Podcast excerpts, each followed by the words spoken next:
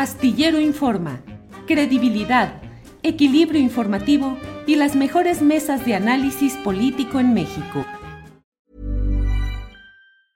Hey, I'm Ryan Reynolds. Recently, I asked Mint Mobile's legal team if big wireless companies are allowed to raise prices due to inflation. They said yes. And then when I asked if raising prices technically violates those onerous two-year contracts, they said, what the f*** are you talking about, you insane Hollywood ass f- So to recap, we're cutting the price of Mint Unlimited from thirty dollars a month to just fifteen dollars a month. Give it a try at mintmobile.com slash switch. forty-five dollars up front for three months plus taxes and fees. Promo rate for new customers for limited time. Unlimited more than forty gigabytes per month. Slows full terms at mint mobile dot com. I'm Sandra, and I'm just the professional your small business was looking for. But you didn't hire me because you didn't use LinkedIn Jobs. LinkedIn has professionals you can't find anywhere else, including those who aren't actively looking for a new job, but might be open to the perfect role, like me. In a given month, over seventy percent of LinkedIn users don't visit other leading job sites. So if you're not looking on LinkedIn, you'll miss out on great candidates like Sandra. Start hiring professionals like a professional. Post your free job on linkedin dot com slash people today. Astillero Informa. Credibilidad, equilibrio informativo y las mejores mesas de análisis político en México. La una de la tarde en punto, la una de la tarde en punto y ya estamos aquí en Astillero Informa, de una a tres de la tarde y un poquito más allá de las tres, porque como siempre tenemos mucha información, la información más interesante, más relevante del día, cargadito que está este día de información interesante, y de ella le vamos a dar cuenta a lo largo de este programa. Por ello saludo con mucho gusto a mi compañera co-conductora y productora de este programa, Adriana Buentello. Adriana, buenas tardes. ¿Cómo estás, Julio? Muy buenas tardes, muchísima, muchísima información el día de hoy y un programa espectacular, Julio. Eso, de eso se trata, de ahí para adelante. Así es que, como decimos, eh, llegando y haciendo lumbre, Adriana, pues hay mucha información, pero además, pues este hecho muy peculiar de un periodista mexicano muy reconocido, Daniel Lizárraga, usted lo conoce, él ha sido parte del equipo de Aristegui Noticias, parte del equipo central en las investigaciones eh, trascendentes y muy reconocidas de este equipo de Aristegui Noticias, ahora ha estado en el faro punto net, eh, un, un medio de comunicación del Salvador también muy reconocido, y está siendo deportado, Adriana Buentello, deportado el periodista mexicano Daniel Lizárraga de El Salvador. ¿Así es lo que hemos sabido, Adriana?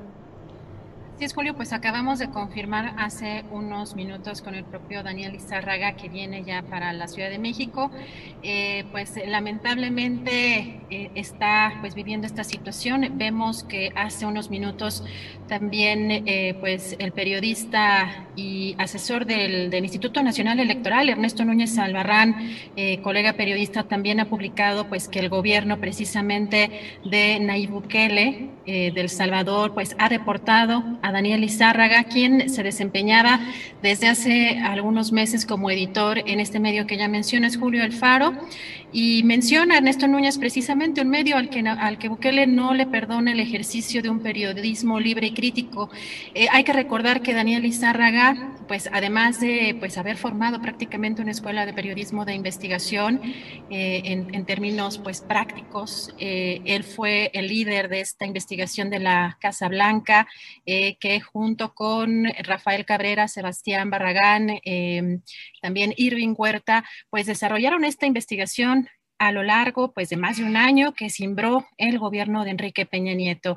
Así que, Julio, pues es una información pues muy lamentable y esperemos pues eh, probablemente a lo mejor el día de mañana tener una entrevista con Daniel para que nos comente cuál es eh, su situación, Julio. Pues sí, así sucede en Centroamérica, en este país específicamente, El Salvador, presidido por este personaje tan peculiar, Nayib Bukele, empresario, político, hombre de decisiones siempre muy polémicas, eh, y que bueno, eh, ahora está pues generando una serie de conflictos y de choques y de problemas en diferentes aspectos de la vida pública del Salvador, y bueno, pues le toca ahora a Daniel Lizárraga recibir este coletazo del poder presidencial salvadoreño. Daniel Lizárraga, nuestro compañero periodista, que fue incorporado como una eh, con una gran recepción por parte de los periodistas del Faro, que insisto, es una de las publicaciones de mayor realce y reconocimiento,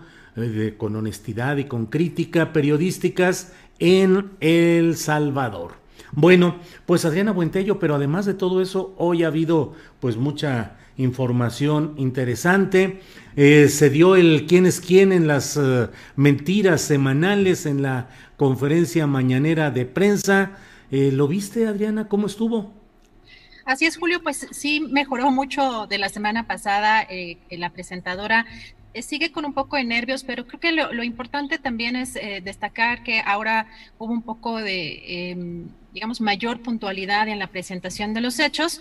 Siguen dándose estas valoraciones, quizá un ejercicio que, como lo hemos planteado, Julio, eh, sería una herramienta muy poderosa de ser muy concreta y prácticamente sin eh, que hubiera espacio para eh, rebatirle, pues así sigue siendo una valoración también en, en muchos casos. Presentó eh, dos temas en particular, sobre todo eh, una... Eh, un video que fue incluso como manipulado y, y, y la información de pues nuestro colega eh, reportero Gaspar Vela de La Octava, que pues manipularon un, un video y, y, y aun cuando el propio Gaspar Vela pues les había mencionado que estaban incurriendo en un error estos periodistas, eh, Joaquín López Dóriga y me parece que Salvador García Soto, eh, no corrigieron y este pues esta Eh, pues manipulación que se da en las redes sociales, que es pues muy común, sobre todo cuando pues uno está de un lado o del otro, Julio.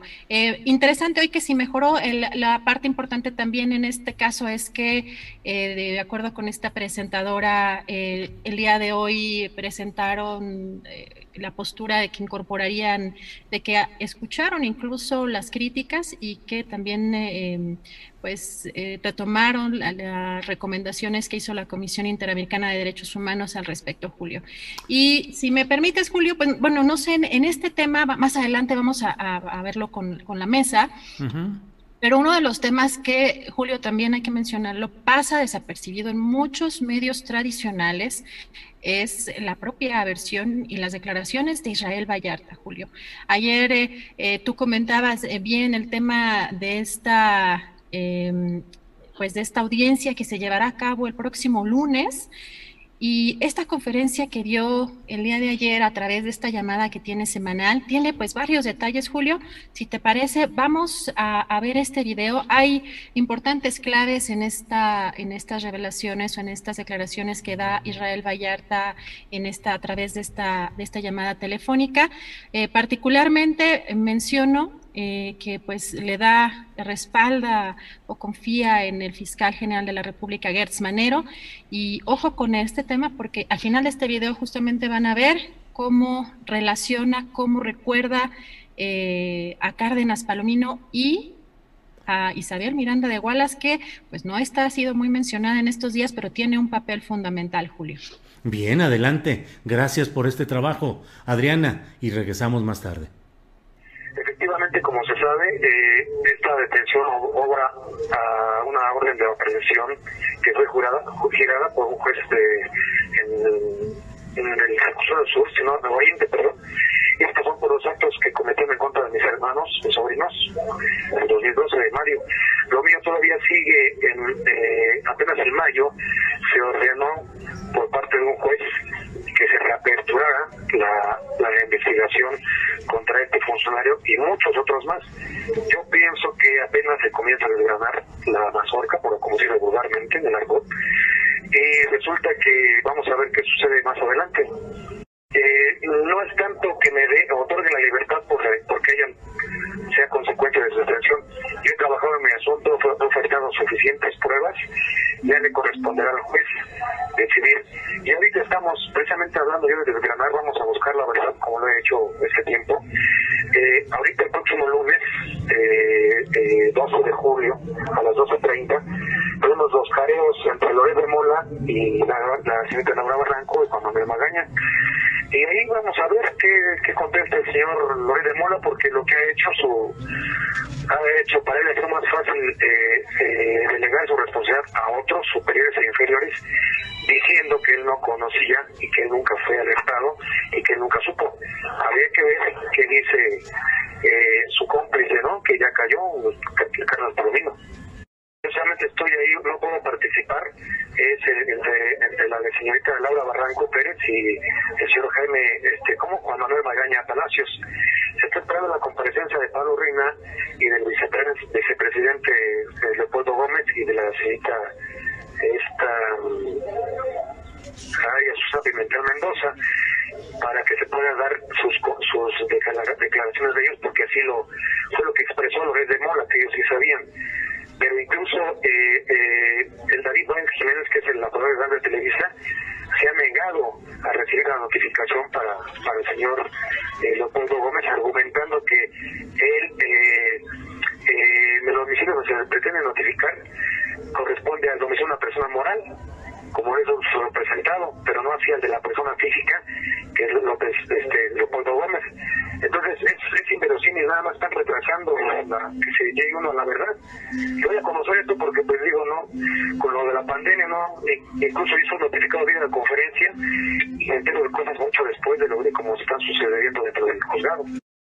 Ahora que está detrás de las rejas, él, no olviden que era de unos, de, él venía y entraba con esta señora, esta Wallace, la señora Isabel Miranda Torres. Él entraba con ella a golpear a diversos personajes como César Reyes, como Jacobo Tagle y algunas otras personas más. Era de, de diferentes centros generales. Y en este caso, él entraba por aquí como en su casa, como la señora también. No olviden eso. Bien, pues muchas gracias a Adriana Buentello por esta grabación que nos ha dado a conocer con todos los detalles, y no perdamos de vista este señalamiento del involucramiento de Isabel Miranda de Wallace en el tema de Luis Cárdenas Palomino. No es solamente Luis Cárdenas Palomino.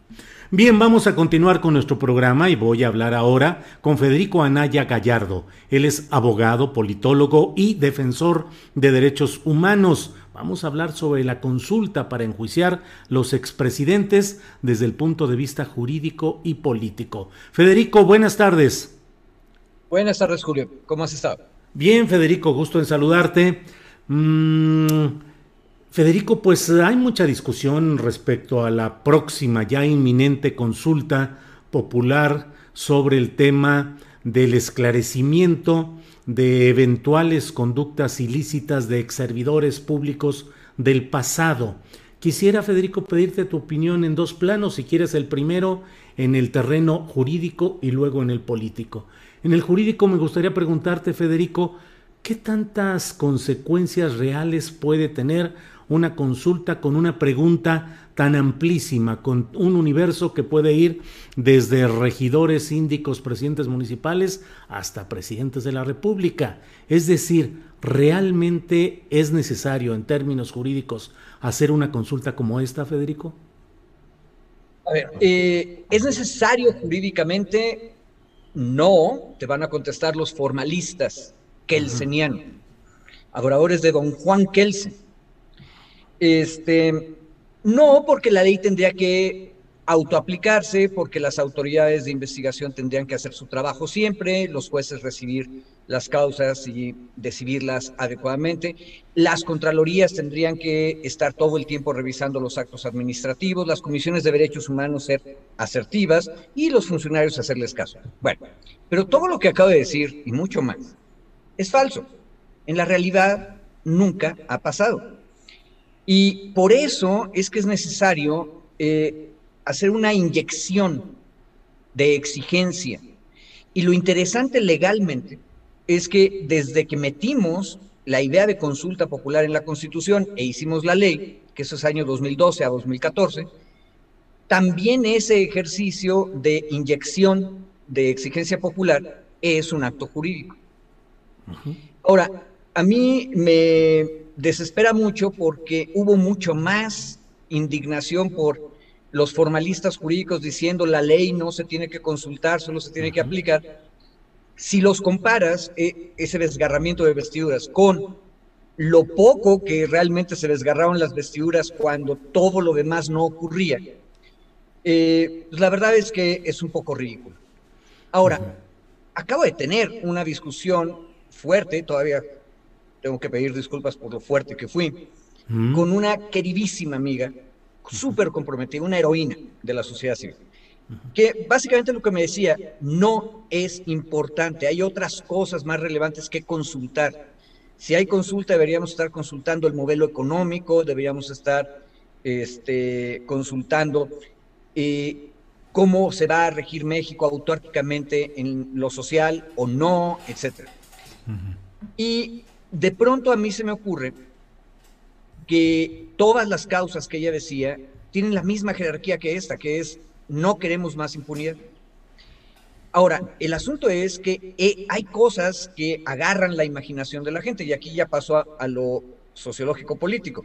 Uh-huh. Podríamos tener, es más, deberíamos tener jurídicamente varias consultas al mismo tiempo, pero la forma en que metimos la consulta a la ley hace tremendamente difícil conseguir que haya una consulta y luego que sean simultáneas. Ahora, esto ya es ley en los Estados Unidos hace ciento diez años. Cada vez que hay una elección en cualquiera de los estados de la República estadounidense, hay consultas populares sobre mil cosas. Este, así se ha eh, legalizado el uso de estupefacientes, así quitaron al gobernador de California, así han decidido este, que debe o no debe haber espacios para discapacitados en este, los estacionamientos privados. Hay multitud de cosas que se pueden consultar. Y eh, en Estados Unidos, que hace mucho tiempo votan por correo, a mí me tocó ver en los años noventas cómo llegaban unos cuadernos anchos con todas las cosas que se iban a consultar. Uh-huh. Este, y la gente tenía que revisarlos. Es un poco engorroso, pero es jurídico y se vale. Sí. Eh, el asunto es, escogimos el caso de la impunidad primero. ¿Legalmente era necesario? Sí, porque el sistema judicial no había funcionado. Pase lo que pase, se gane o no la mayoría que se necesita para que sea vinculante, cualquier tipo de ejercicio ya es una llamada de atención. Que entre todos los temas, el hambre, el sistema económico, eh, haya sido este, la impunidad, el que ganó la imaginación y convenció a dos punto cinco millones de mexicanas y mexicanos a pedir la consulta, ya debería ser una señal. Entonces, eh, yo no estoy tan jurídicamente esperando a ver si cumplimos las reglas para que sea vinculante o no, porque aparte, ese es otro tema, como quedó el texto de la consulta es amplísimo, ¿no? Sí, sí. Ahora, Federico Anaya, ¿cómo se va a procesar operativa y concretamente el resultado de esta consulta en ese sistema judicial, en ese entramado jurídico que, como bien dices, es absolutamente ineficiente y distante de los intereses populares? Finalmente, si la consulta dice, sí, esclarezcanse las conductas de los servidores públicos del pasado, pues ¿qué va a pasar en ese entramado eh, deficiente de lo judicial y lo jurídico institucionales? Eh, hay un detalle. Yo te decía, esto es una llamada de atención. O sea, ya uh-huh. dos punto cinco millones de personas dicen que hay que hacer la consulta. Ese es el primer llamado de atención. Y yo creo que todos los que somos funcionarios o funcionarias públicas tenemos el deber de oír ese llamado y empezar a actuar en consecuencia. ¿Qué significa actuar en consecuencia? Te pongo un ejemplo. Eh, estoy yo al frente de una oficina de transparencia y llega la treintava solicitud de información acerca de un asunto que es oscuro, ¿sí? Y este, los últimos diez años se han contestado muy grisáceamente esas solicitudes de transparencia. Bueno, en el contexto de este llamado de la ciudadanía a cumplir con la ley, ¿qué es lo que yo, funcionario, debo hacer? Debo revisar cómo he contestado esas solicitudes los últimos diez años, no yo, sino muchas otras personas antes que mí. Luego ver que me vuelven a preguntar lo mismo y la primera conclusión es, es obvio que no estamos contestando adecuadamente, uh-huh. porque siguen preguntando lo mismo. Porque no está bien nuestra respuesta, porque es oscura, porque el asunto es un poco eh, complicado, jurídica, administrativamente, lo que tú quieras. ¿Cuál es mi deber? Por cierto, ya está en la ley. Es lo mismo uh-huh. de la consulta. La ley no tiene que ponerse a consulta. Pero en la ley ya dice que yo tengo que aplicar el principio de máxima transparencia. Entonces, si el asunto yo lo estoy viendo oscuro, la última respuesta que tengo que dar yo es explicando con mayor claridad de qué se trata. Y aparte, contestándole lo que como burocracia uno tiene que contestar, que es, esta pregunta se ha hecho tantas veces, usted puede consultar las respuestas en tales expedientes, uh-huh. los diez años antes. Pero, agregándole, es posible que usted encuentre cierta oscuridad en esto, se aclara lo siguiente. Y entonces lo aclara. A ver, el ejemplo que puse es burocratísimo, ¿verdad? Sí, pero y es también... Y también un poco distante de la realidad, Federico, porque poquísimos funcionarios hacen o van a hacer eso. Y el resultado concreto de una consulta jurídica como la que se va a realizar debe ser algo concreto a ejecutar, no hipotético. Exacto. Ajá. Eh, un detalle. Yo creo que por lo menos debe haber, no sé, unas cien personas que piensan lo mismo que yo respecto a cómo tenemos que cambiar frente a la presión ciudadana. Ya eso sería ganancia, diría don Francisco Sarco. Ahora la cosa es empezar a decir que esto hay que hacerlo todos. Ahora, siempre ayuda un fuetazo. Hijo, qué horrible se oyó eso, muy conservador. Pero así hacía luego mi abuelo Anay. Ajá. Eh, y el fuetazo tendría que ser que se investigue cualquier asunto. Y esa es la virtud de lo que hizo la Corte. La Corte creyó que estaba enredando las cosas, pero en una de esas mejoró el disparo.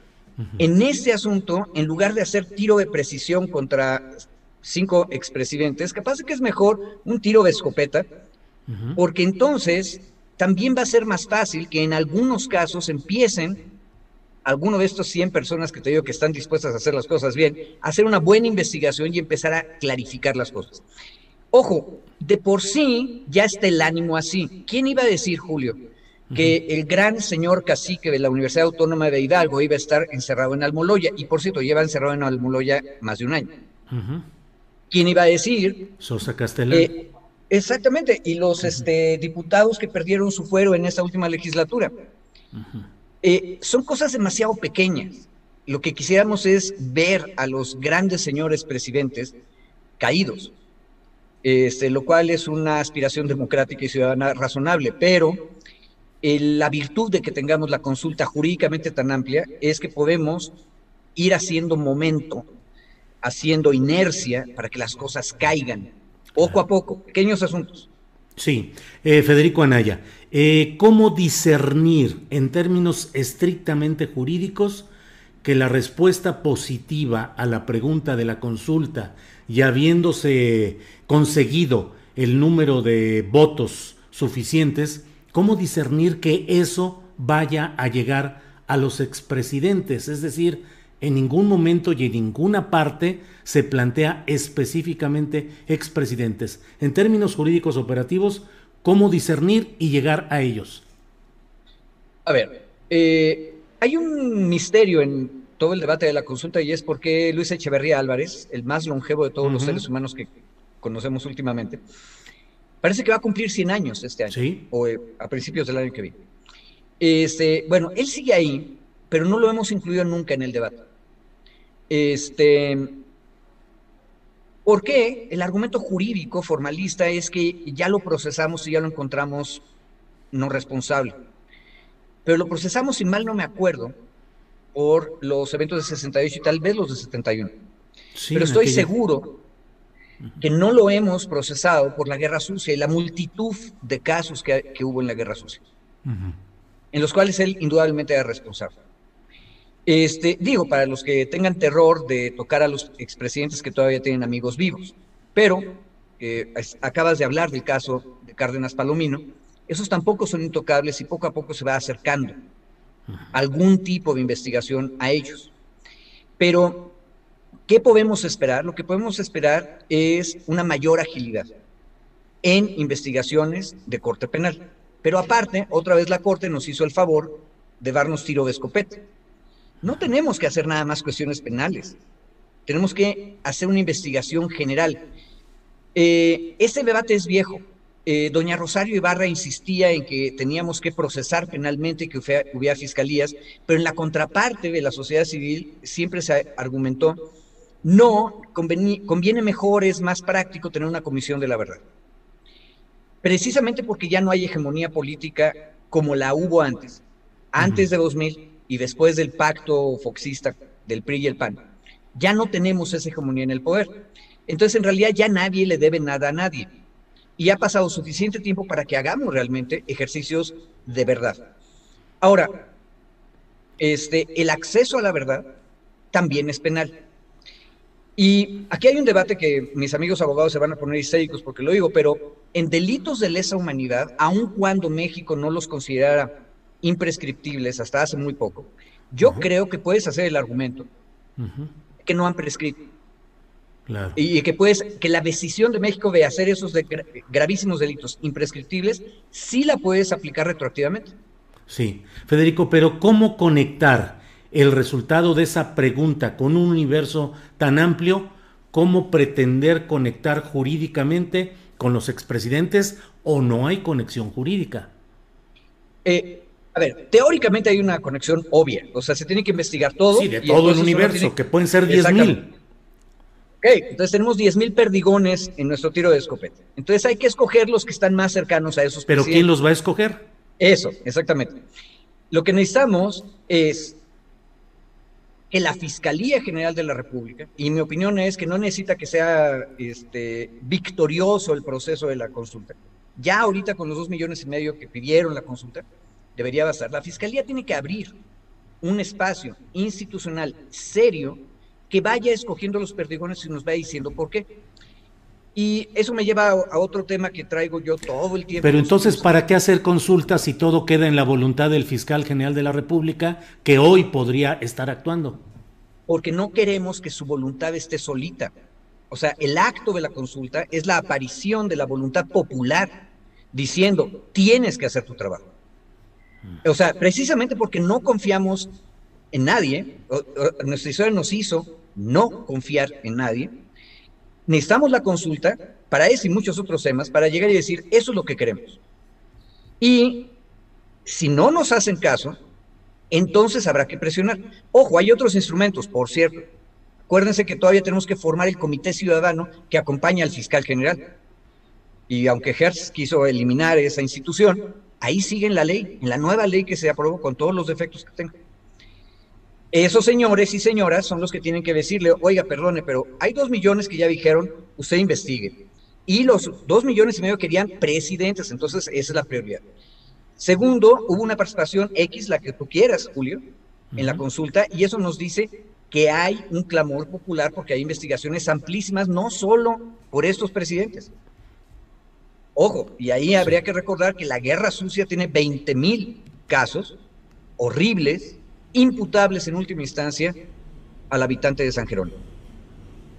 Bien, Federico, pues muchas gracias, muy amable y muy ilustrativa tu participación, y yo creo que en estos días que restan de aquí a, a la realización de esta consulta, pues va a ser interesante que sigamos platicando de los muchos aspectos y ámbitos de este proceso, desde luego importante, de participación popular, histórico porque será el primero, y presionante para que las autoridades de toda índole puedan avanzar en este proceso tan exigido por los mexicanos, con consulta o sin consulta, que es el de castigo a los expresidentes o exocupantes de Los Pinos que tanto daño le hicieron al país. Así es que, Federico, pues te agradezco y seguimos en contacto en este en estos ejercicios de, de comunicación. Julio, te agradezco por la invitación. Eh, pasa buena tarde y buen día. Gracias. Igualmente, Federico. Hasta luego. Muchas gracias a Federico. Vamos rápidamente con Adriana Buentello, que nos tiene eh, información, alguna de las informaciones interesantes de este día. Adriana Buentello, listos aquí para escucharte en cuanto estés lista, Adriana Buentello. Bien, ya casi estamos aquí, ya un segundito, ya te escuchamos, ya estás. Adelante, por favor. Julio, antes de entrar con esta siguiente entrevista, comentarles eh, pues, eh, que el abogado de la familia Vallarta, Héctor Alberto Pérez Rivera, dio a conocer que un juez eh, federal ordenó la aprehensión también del ex jefe de la División Antidrogas de la Policía Federal, Ramón Eduardo Pequeño, por su probable responsabilidad como autor material de eh, las torturas a Mario Vallarta Cisneros y Sergio Cortés Vallarta, hermano y sobrino respectivamente de Israel Vallarta. Julio, pues vamos avanzando, ya tenemos, eh, creo me avisan, conectada a la gobernadora electa de Campeche, Layda Sansores. Regreso yo en un momento más. Gracias, gracias Adriana. Y efectivamente vamos a platicar con Layda Sansores. Ella es la gobernadora electa de Campeche y está en la lista de las cuatro gubernaturas que la coalición de P R I, P A N y P R D, la coalición eh, Va por México, pretende eh, echar abajo bajo argumentación de irregularidades habidas en esos comicios. Por ello es importante lo que vamos a platicar en unos segundos más con Layda Sansores para conocer su punto de vista, ver cómo están las cosas en un Campeche que, pues eh, lo escribo en la columna Astillero que se publica en este día, eh, pues es el interés del presidente nacional del P R I, eh, Alejandro Moreno, quien es el gobernador en funciones en realidad todavía, y que quiso dejar a su sobrino, a Cristian Castro Bello, pues como guardaespaldas o como el heredero, eh, y bueno, fue derrotado por Layda Sansores, pero bueno, en cuanto me dé, gracias Andrés Ramírez, ya estamos con Layda Sansores. Layda, buenas tardes. Buenas tardes, qué gusto. Igualmente, Layda. Layda, pues eh, los números te han dado el triunfo, Eh, al menos hasta este momento procesal en Campeche, pero ahora la coalición P R I P A N P R D pretende que se depongan estas, eh, estos triunfos y que se convoque a nuevas elecciones. ¿Qué está pasando en Campeche, Layda? Mira, nosotros entendemos que esta nueva actitud de Alejandro Moreno es como una um, forma de llamar la atención, de encontrar una tabla de salvación para lo que es uh, eh, ahora también pues, un interés, mantenerse como presidente de, de su partido, donde ya está a punto de que también lo echen fuera, pierde la coordinación de la legislatura, y entonces ahí saca nuevo tema.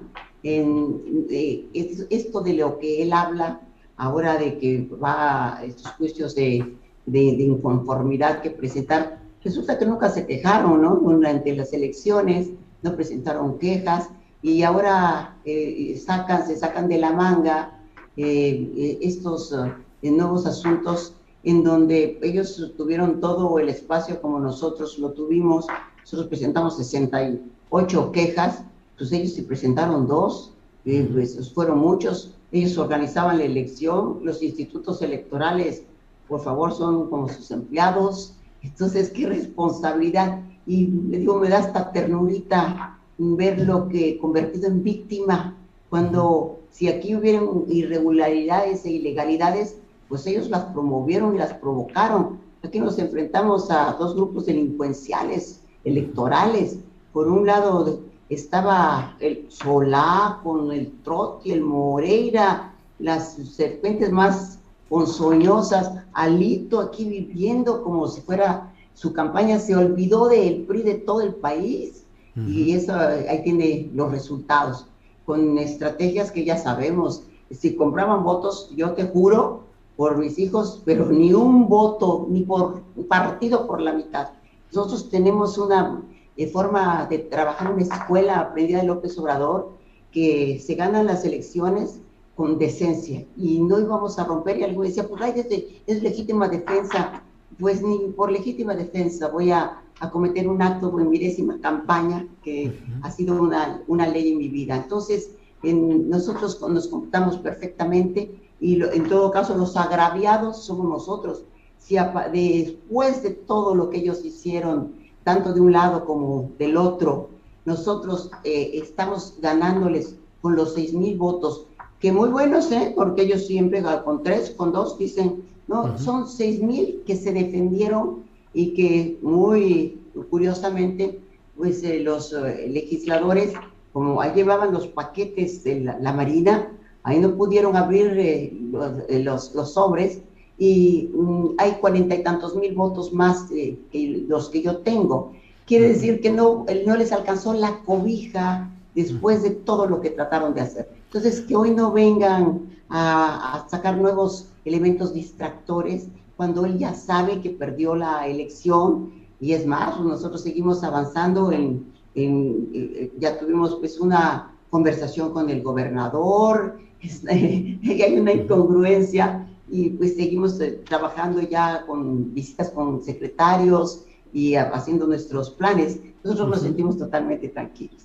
Layda Sansores, Layda, de lo que te fueron comentando a lo largo de la campaña electoral y de lo que has ido viendo ya en reuniones con funcionarios del estado de Campeche, ¿cuál es la situación de la administración que dejó Alejandro Moreno? ¿Hay indicios de irregularidades, de gastos, de corrupción?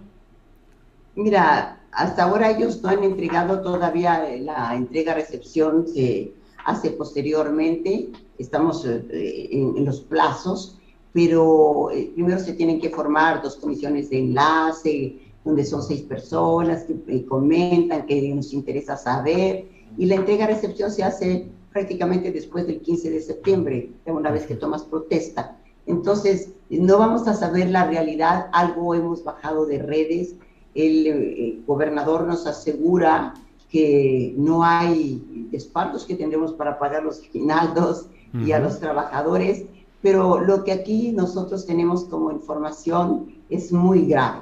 Es, de, de, habla de que hubo un saqueo aquí en el estado y que previo a las elecciones todos estos antecedentes que se tiene de Alejandro Moreno, de antes de que fuera gobernador, ya había comprado veinte casas que están... Eh, tiene la información, las autoridades, pre, eh, con precisión, cuáles casas, cuánto costaron. Eh, entonces, eh, más todas estas, una serie de factureras con las que él tuvo relaciones, tienen de dónde eh, eh, pues, estudiar y, y que para mí yo le recomendaría que mejor se ponga a buscar buenos abogados para que lo defiendan. Yo creo que ni siquiera debería ir a la Cámara, debería de ir a... al lugar donde se pagan los, cuando uno eh, está eh, eh, robándole a un pueblo, ¿no? Cuando se es delincuente. Entonces, a la cárcel. Que, ¿te refieres a la, a la cárcel? cárcel? Uh-huh. Claro, a la uh-huh. cárcel, uh-huh. definitivamente. Yo creo que ese es un lugar apropiado y nosotros queremos recuperar esa casa que se hizo con los recursos de los ciudadanos. Es una mansión que cuando sí, sí. Reforma sacó la foto uh-huh. que llevaba siete mil metros eh, construidos, eh, metros cuadrados, ahora en unos meses ya tenía diez mil y tantos metros eh, uh-huh. eh, cuadrados construidos. Y tiene pues eh, helipuerto, el boliche, no hay un boliche en Campeche, pero él sí tiene boliche. Ya empezó a sacar todos sus caballos, eh, pura raza, ya sacó sus coches eh, de, de deportivos. Ya en las madrugadas ya es, han estado sacando maletines y maletines, y, pero dicen que los coches hacen como en plataformas, ¿no? Uh-huh. Es aquí, es, es algo verdaderamente insolente.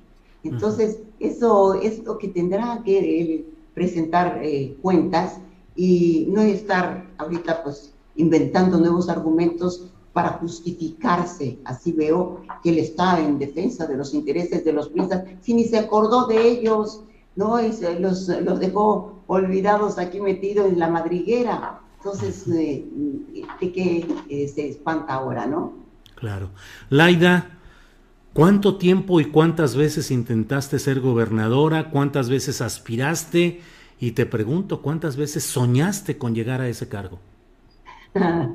Mira, mi Julio, eh, competí cuatro veces.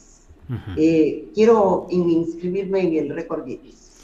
No creo que haya una mujer en el mundo que haya insistido durante veinticuatro años para ser gobernadora por el mismo cargo, ¿no? Insistir, insistir y, y no ceder. Eh, lo hice más que por un sueño personal, porque entré en este proceso que cuando me salgo del P R I justo se da este engranaje y este encuentro con López Obrador, en esa lucha del noventa y siete, en donde fue claro también nuestro triunfo. Y ya desde esa vez debí haber sido gobernadora.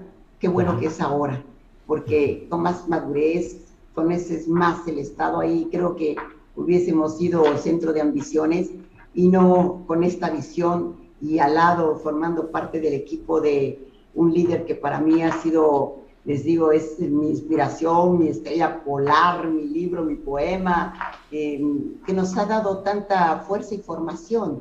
Entonces, desde entonces empezamos a luchar y, y como sueño, como lo tuvo mi padre, uh-huh. nunca lo tuve. Era para mí como un paso en esta, una pieza, este gran ajedrez que construyó Andrés Manuel para llegar a, a, a la presidencia, que también fue muy complicado. Entonces, no era una obsesión, eh, mi, mi idealismo mi, y mi sueño era esta transformación. Cuando Andrés Manuel ganó, en la, cuando competí por la alcaldía, que también me mueven ahí como otra pieza, yo me consideré peón, dije, de un hoyo a una trinchera y ahí vamos a estar. Cuando ganó él y ganó Claudia Sheinbaum, yo no fui a dormir, ¿eh? Ni esperé el resultado de mi elección. Yo no vengo por el poder. Tal vez me tocó vivirlo, he sido muy privilegiada, como al lado de mi padre, y a través de él nos proyectábamos. Entonces, sí, me, soy idealista y creía que no había ya otro camino para México más que mm, eh, hubieran estos cambios profundos, y que si la vida me había dado tanto, pues hoy estaba obligada, ya que se me daban las oportunidades, a, a, pues, a, a expresarlo. Pero pues resulta que en Campeche la participación es muy escasa y además se vivía una dictadura. Cada elección, mis hijos, mi familia era, no, mamá, otra vez, más, pues toda mi familia fue muy golpeada física y moralmente. Y mis hermanos de lucha en veinticuatro años no tuvieron puesto ni siquiera de barrendero en este gobierno. Fue sobrevivir veinticuatro años. Entonces, eh, eh, para mí era, no, se necesita, Layda, se necesita candidato, no, ya estamos a... En las vísperas nadie surgía, entonces no tenemos candidatos, decía, pues no, no tenemos candidatos, decía, pero bueno, Andrés Manuel tiene con qué convencerte, y terminé participando la tercera vez, que fue la uh-huh. pasada, tratando de que no se polarizara, y fue una estrategia de él muy clara, eh, si no participaba nadie, eh, para la elección presidencial sí iba, iba a ser muy complicado, entonces por eso lo hicimos. Y eh, ahora, en esta ocasión, sí estaban dadas las condiciones cuando uh-huh. salen las encuestas. Yo ya me había olvidado de Campeche. Cuando Andrés eh, nos mueve para la Ciudad de México, uh-huh. entendí que eh, ya había un cambio de destino, pero creo que no. Sí. La, esto se vuelve a dar de una manera natural. La gente siguió pensando en uno y fue sorpresivo el, la distancia de treinta puntos, cuarenta puntos que tenía con el siguiente competidor dentro de Morena, que uh-huh. pudo a, no hacerse siquiera una encuesta, ¿no? Era sí, muy sí. obvio. Entonces, bueno, pues regresamos, y esto así está, está trazado, y a dar claro. la pelea por esta cuarta transformación.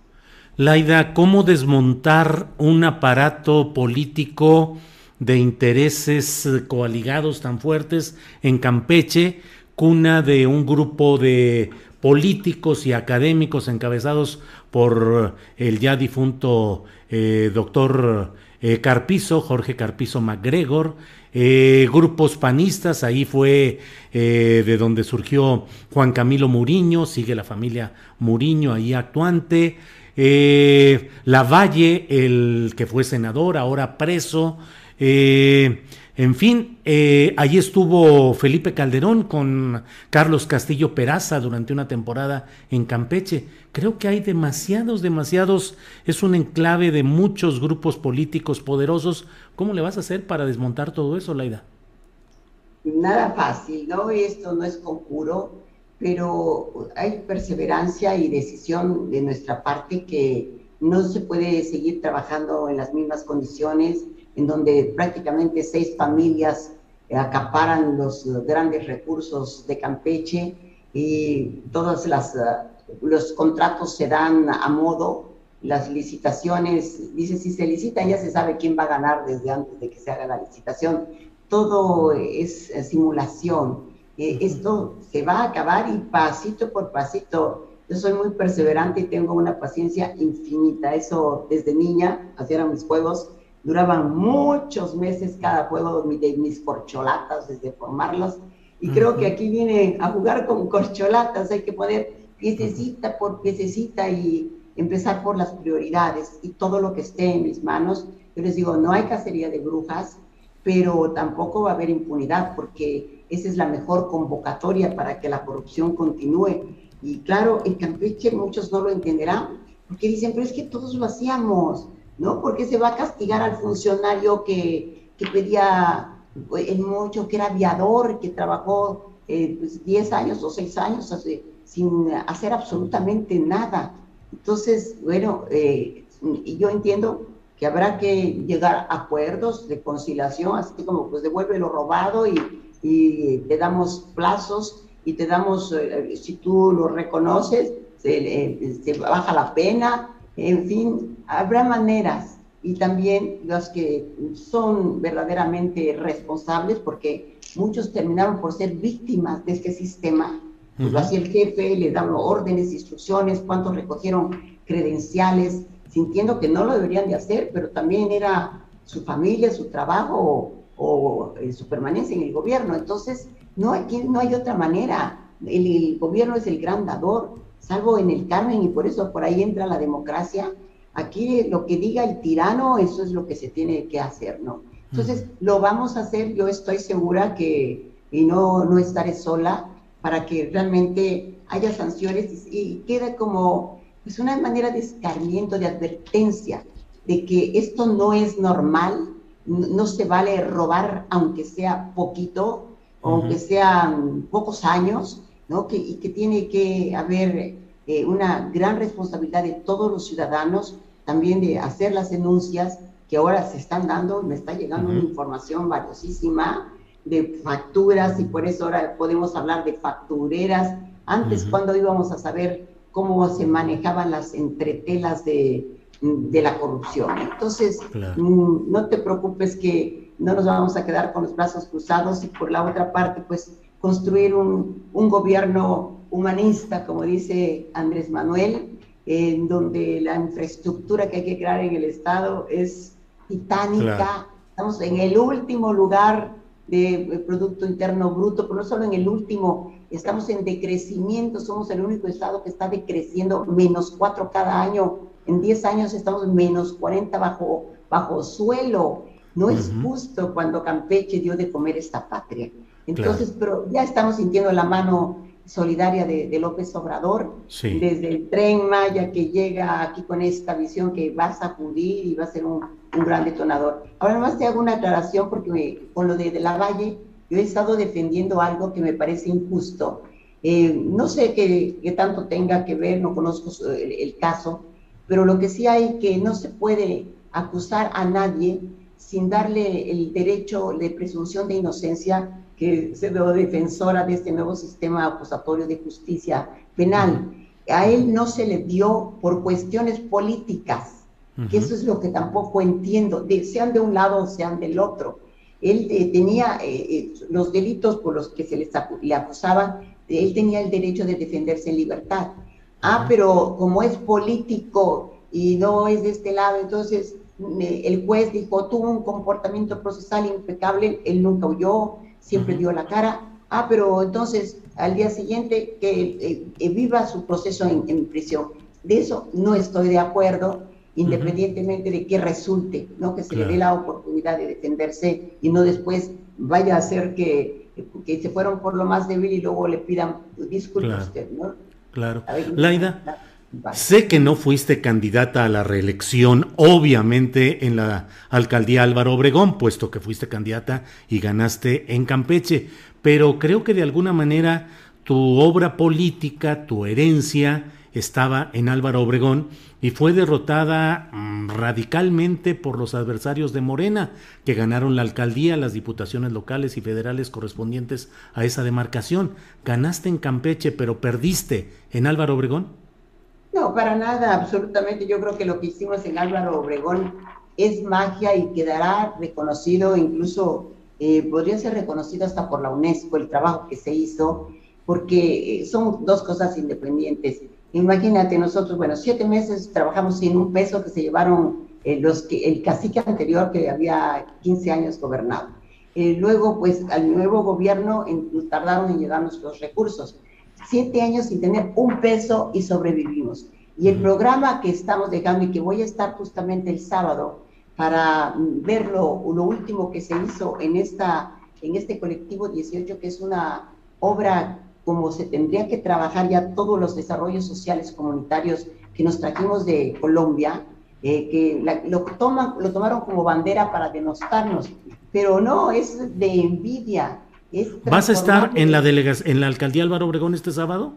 Voy a estar en la alcaldía de visita, no sé a qué horas, pero sí estaré ahí con ellos. Ya me invitó el alcalde porque ya se puso en marcha el, uh-huh. el funicular, el, le llaman el, como el cablebús más grande de, del mundo al aire libre, uh-huh. eh, puede decirse, sube los veintitrés pisos y entonces puede subir las, las sillas de ruedas uh-huh. y trasladarte y llegar hasta la eh, donde se toma el autobús. Entonces claro. es una obra que el que sube veintitrés pisos y que es inválido, que tiene una discapacidad, ¡ah, qué duro! Ah, tienes que vivir y sentirlo, pero además no se hace, que veintitrés, es que costó mucho. No, las escaleras costaron veintitrés o veintiocho millones de pesos. Es Layda, un... pero perdió Morena aparatosamente. Ah, bueno, perdió Morena, pero ahí hay otros factores, ¿no? ¿Cuáles? Ahí hay otros factores que yo entiendo, eh, faltó de que saliera a votar la gente... Eh, modesta, la que se recibe los eh, mayores recursos, eh, eh, lo mejor ahí pues eh, todos tienen alguna, se tiene alguna responsabilidad. A mí ya no me tocó vivir esa parte, pero lo que a mí me tocó hacer, traté de ser pues impecable y, y hacer las mejores obras, no importando si eran ricos o pobres. Les consta a los vecinos de, eh, del Pedregal que habían votado doce por mí y que los traté como si fueran... de estar en el chat y de solucionarles en la madrugada, yo en el chat contestándoles personalmente a todos los que se pudieron. Se tuvo una organización y hoy el que vaya a la alcaldía va a ver que hubieron obras desde el crematorio, los eh, todos estos caminos de senderos seguros que fueron idea de Claudia, donde tuvimos los mayores centros de, de capacitación. Eh, lo que se hizo es titánico, lo que se hizo en Álvaro Obregón. Sí hubo este movimiento neoliberal eh, que donde... tenemos una base fuerte de gente de, de clase eh, media con comodidades que uh-huh. a veces no razona y que iban en grupos de veinte, les llevan a una persona y les muestran, miren estas estampas de Venezuela, y que se dejan engañar. Eh, ¿No razona eh, o no razona como tú supones que debe razonar? Bueno, no, eh, yo creo que no razona en el sentido que no hace comparaciones. Sí, efectivamente, a lo mejor esto no me gusta, pero que sí estoy viendo que está funcionando bien. Es una crítica como totalmente el cien por ciento nada sirve, pero ellos eran usufructuarios, eh, eh, colonias que puedes decir que estaban impecables. La seguridad de estar eh, con tres eh, robos, tres asaltos eh, cada día, llegamos a tener el reconocimiento del INEGI y de la policía en la percepción ciudadana, la más honesta de la ciudad, y el quinto lugar en el país. Entonces, ¿qué me pueden decir? Eso hacerlo en dos años, en medio de la pandemia, nosotros construimos hasta nuestro crematorio. No era mi función, pero nosotros sí compramos eh, las ambulancias y dábamos el servicio y apoyamos a Claudia para todo esto de la pandemia y nos reconocieron como los tres delegados que más apoyamos la pandemia. Sí. Entonces, eh, tuvimos eh, acciones muy, muy exitosas con una policía de primera que uh-huh. investiga, que toma consultas a domicilio, que, uh-huh. que anda con sus... Todas tienen cámaras fotográficas y, y hacen la denuncia en tablets que el fiscal cuando le interesa puede verlo en tiempo real, en el momento que estás pasando tú la denuncia. Se hicieron cosas muy novedosas. El y sin embargo a... perdieron fuertemente. Perdió y se perdieron otros lugares. Que la misma, en la misma ciudad se está viendo qué fue lo que faltó. Yo creo que eh, yo no estaba metida en el partido. Eh, creo que tenemos que darle al partido también toda la atención. No lo podemos descuidar. Y creo que fue la escuela de, de alta escuela que dejó el P R I. Eh, sí estaba el presidente, pero también el partido lo, lo cuidaba, ¿no? Uh-huh. Ahí sí, las razones por las que se perdió ya no me incumben. Créeme que con trabajo aquí metidos... en la campaña más envilecida de mi vida, la, la más intensa, estábamos, nos mandaban bombas, materialmente sí se llaman, es un uh-huh. método que usan los de Movimiento Ciudadano, que es perverso, en donde eh, por, eh, usas las redes sociales y no sabes de dónde te vienen los WhatsApps eh, y, y te llegan cuatro al mismo tiempo, um, denostándote de, de manera que sea, pero no, nunca me he visto que, eh, que pudiera, no, este, ella es, este, tiene nexos, nexos con el, el narcotráfico, se reunió en esta casa y te presentan una casita que sí fue, es de, de mi papá, fue de mi papá, entonces eh, cosas como de verdad, y, y están eh, en, todos los días, dicen claro. que estas bombas cuestan un millón y pico de pesos mandarlas diario, entonces uh-huh. no, eso no lo habíamos dado cuenta, y entonces el candidato empieza, por otro lado tiene un grupo que dice, él es maravilloso, él se hacía pasar es de Mossi por obradorista, y claro. bueno, entonces él era, llegó a ser más honesto que López Obrador, ¿no? Claro. Entonces, sí, vivimos cosas inéditas, nuevas, sí. y, y yo Álvaro Obregón, ahí sí, yo creo que ni siquiera pues es de los alcaldes, es de claro. todo el sistema de cómo nos organizamos, y que Claudia es la primera que está de acuerdo en cómo se tiene que reorganizar para que la participación sí. sea desde el principio, ¿no? Muy bien, pues uh, Layda Sansores, gobernadora electa de Campeche, muchas gracias por esta oportunidad de platicar, y seguiremos haciéndolo con los muchos temas que seguramente se irán dando eh, en el curso de las semanas y los meses. Por esta ocasión, muchas gracias, Layda Sansores. Gracias, Julio, como siempre me da mucho gusto verte. Gracias, hasta luego. Ha sido Layda Sansores, gobernadora electa de Campeche, una política de larga trayectoria, como ella ha dicho, cuatro ocasiones buscando la gubernatura de su natal Campeche, y ahora está pues ya instalada en esta, en esta condición de gobernadora electa, a reserva pues de los vaivenes judiciales que están buscando los opositores de P R I, P A N y P R D. Pero bueno, vamos a seguir adelante y... Eh, Está con nosotros de nuevo Adriana Buentello para darnos más información relevante de estos últimos momentos. Adriana, por favor, adelante. Gracias, Julio. Pues justamente hace unos minutos la Unidad de Inteligencia Financiera dio a conocer que el juez séptimo de distrito en el estado de Tamaulipas negó de manera definitiva la petición del gobernador Francisco García Cabeza de Vaca para que se desbloquearan las cuentas bancarias. De acuerdo con un comunicado, la U I F demostró que ordenó el bloqueo de cuentas en cumplimiento a compromisos de carácter internacional, además de que cuenta con una solicitud expresa formulada por una autoridad extranjera, por lo que permite el acceso a las cuentas bancarias. Eh, dice, se contravendría disposiciones de orden público de acuerdo con este eh, comunicado. Eh, Julio, también dándole seguimiento a este tema de la detención de Cárdenas Palomino, pues durante la audiencia inicial el día de ayer, el exmando eh, policíaco de Genaro García Luna, Luis Cárdenas Palomino, se reservó su derecho a declarar por las torturas a la familia Vallarta y pidió que duplicara el término con constitucional de setenta y dos a ciento cuarenta y cuatro horas para que se defina su situación jurídica. Así que el próximo lunes se reanudará la audiencia en la que el juez decidirá si se formaliza la prisión contra este exfuncionario. Y pues, eh, Julio, lamentablemente, pues también en información internacional, el presidente de Haití, eh, Jovenel Moïse, eh, fue privado de la vida en un ataque perpetrado este miércoles eh, de madrugada contra su residencia privada y en la que también pues lamentablemente fue herida de bala la primera dama. Estos hechos ocurren dos meses antes de las elecciones en las que el presidente no participaría. Sin embargo, había convocado para esa fecha un referéndum para la aprobación de una nueva constitución que le valió críticas de la comunidad internacional.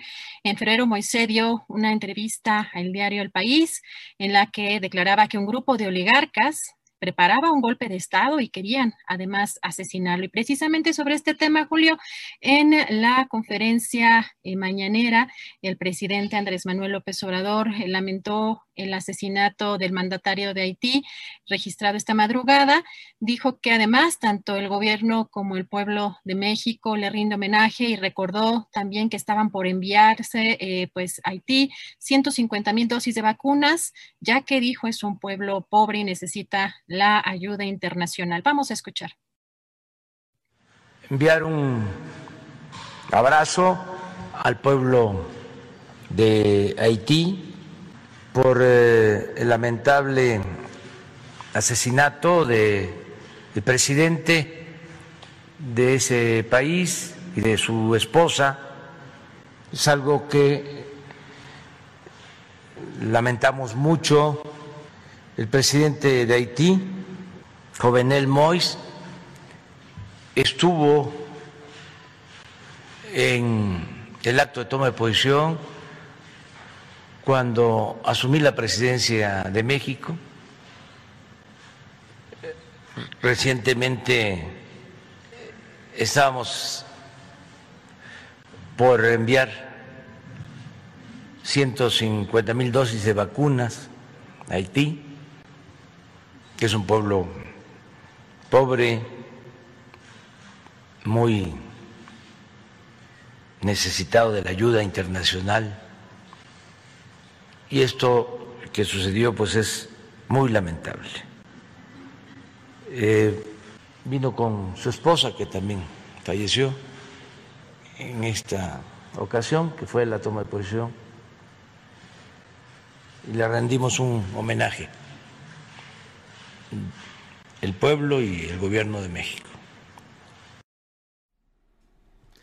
Gracias, gracias Adriana Buentello, gracias por estas uh, noticias del día, de lo más relevante. Usted sabe que nuestra compañera nos ayuda a tener esta información actualizada. Y bueno, vamos a un pequeñito comercial de segundos y regresamos con la mesa de periodistas de los miércoles. Vamos y regresamos.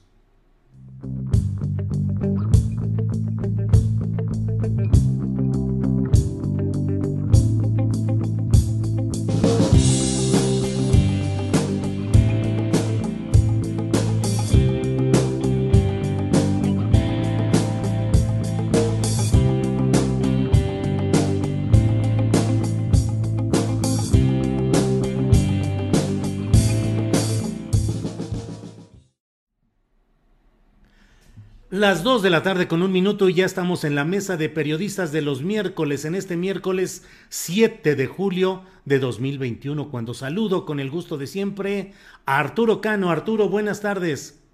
Muy buenas tardes, Julio, Alberto, Juan, a todos los que nos acompañan. Buenas tardes.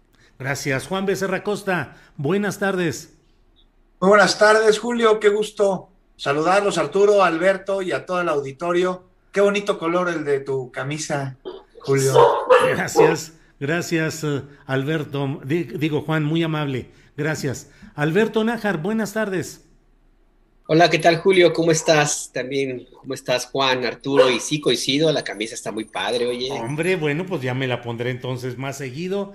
Muy bien, gracias Alberto. Bueno, pues vamos a empezar. Eh, Juan Becerra Costa, ¿qué te parece no solo la detención de eh, Luis Cárdenas Palomino, es decir, también eso, pero además el largo silencio de Felipe Calderón, que ha sido convocado en las redes sociales con una intensidad absoluta a que fije una postura respecto a quien fue uno de los personajes centrales de su política en materia de seguridad pública, de policía y de todo este serie de involucramientos que han tenido? ¿Cómo ves el tema, Juan?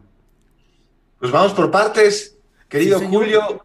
Dos días, no poco más ya, de un silencio calderonista, después de, como, de que, como bien dices, aprendieran a Cárdenas Palomino, ¿no? Aquel policía al que no solo condecoró, sino que colocó en posiciones estratégicas, y un silencio contundente y un silencio que dice muchísimo, el de Calderón, que causó ruido por parte de la sociedad exigiéndole un posicionamiento a él, ¿no? A quien no escatima sus comentarios hasta que es aludido, directa o indirectamente, como, como en esta ocasión. Y pues no sé, Julio, un silencio, el de Calderón, que románticamente parecería responder al derecho de permanecer callado, porque todo lo que diga podrá y será usado en su contra. Y, y hoy, finalmente, hace ratito, que un par de horas más o menos, sí, mandó un mensaje críptico, ¿no? Sí, sí, sí. Embustes, y, sí. Como dice, embustes y cuentos. Ajá. De uno nacen cientos. Ajá. Y todavía le pone ahí, entre, entre paréntesis, refrán antiguo cada vez más válido en nuestros días. Bueno, yo le respondo, ¿no? El mentiroso es poco memorioso. también refrán antiguo, cada vez más válido en el discurso de Felipe Calderón. Pero a ver, aquí ¿qué estamos viendo? ¿Falta de, de memoria o exceso de cinismo?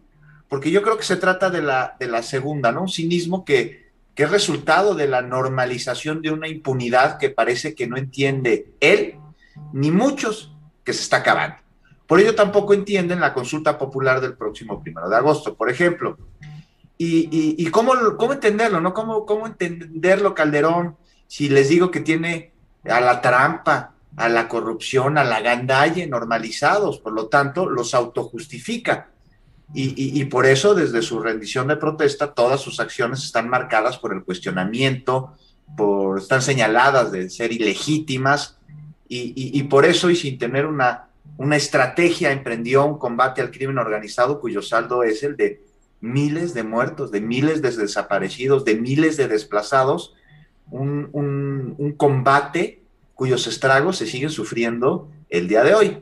Ahora, por otra parte, habremos de ver qué sigue, ¿no? Primero, con Cárdenas Palomino, que también como su jefe, pues ahí decidió callar, ¿no? A ver si en su próxima audiencia decide aventarse un refrán también. Uh-huh. Y, y muy importante, Julio, que se le investigue más allá del delito de tortura, claro, porque está empapado en el lodo del crimen organizado operado desde el entonces gobierno. Y, y aquí no hay que olvidar que todos los caminos del crimen y de la corrupción entre dos mil seis y dos mil doce conducen directo, directito a Felipe Calderón. Uh-huh. y, y, y no en un acto de revanchismo, ni de, ni de desquite, eh, sino de justicia, pues debe permitirse avanzar para que eh, este presidente que en su intento de legitimizarse manchó nuestro territorio nacional de sangre con sus manos, sí, ¿no? Y, y ya, ya que Felipe Calderón se toma a broma refranera el que sus alfiles estén cayendo, pues deberá de tener muy en cuenta que justo es que pierda lo suyo quien robó lo tuyo. Y Felipe Calderón le robó a todos los mexicanos la concordia, Julio. Gracias, Juan Becerra Costa. Eh, Arturo Cano, ¿qué opinas sobre estos dos temas? La detención en sí de Cárdenas Palomino y el ruidoso silencio de Felipe Calderón. Bueno, la, la aprehensión de Cárdenas Palomino era una cuestión de tiempo. Recordemos que la investigación por la que se le aprende no arrancó aquí, sino por el señalamiento del también ya encarcelado eh, y anterior jefe de Cárdenas Palomino, García Luna, en Estados Unidos. Uh-huh. eh, eh, revisando los, eh, los recuentos que han hecho varios colegas en, en los medios sobre la trayectoria de Cárdenas Palomino y, y sus casos más sonados, pues lo que eh, estamos frente a una galería del horror, ¿no? De, de, de ver todos los casos de, de torturas y de abusos en los que estuvo involucrado.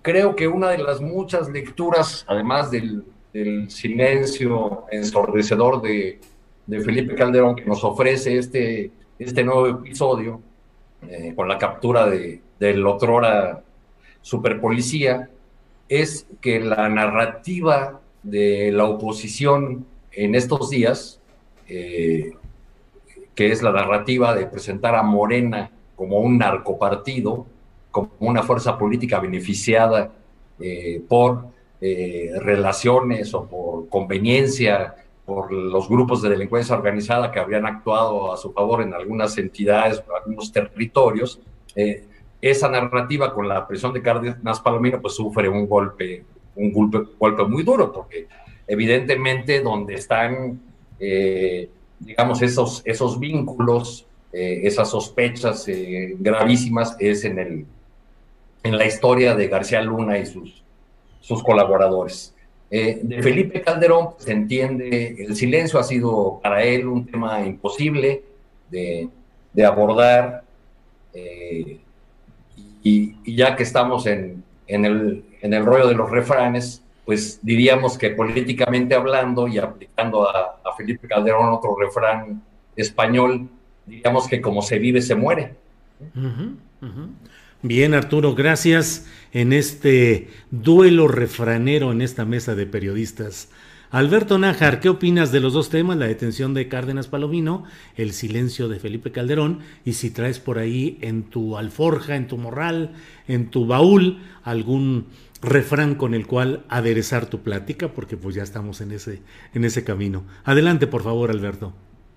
Pues mira, yo no tengo un refrán como tal, eh, pero sí una definición sobre la, el actuar de Felipe Calderón ahora mismo en, en, esta, en, en estas horas en las cuales eh, guardó un silencio que no es la primera vez que lo hace, cuando ha habido temas complicados que tengan que ver con su pésima actuación en, la, en el gobierno que eh, encabezó de una forma ilegítima, pues lo ha hecho también, ha guardado silencio. También se quedó calladito, calladito cuando García Luna fue detenido. Recuerdan ustedes, tardó unos, un rato en, en, en dar señales de vida. Ahora también se tardó algunas horas eh, y de hecho en Twitter se inventó la etiqueta para definirlo como Felipe Calladón, ¿no? Uh-huh. Ya no tanto Felipe Calderón. Y déjame decir no... que esa la inventé y la propuse yo. Ah, perfecto. Mira, no, no sabía que bien, que bien. Qué, ah, qué honor sí. estar con el, con, con el autor de esta definición. No, hombre, no, no son... Adelante, Alberto.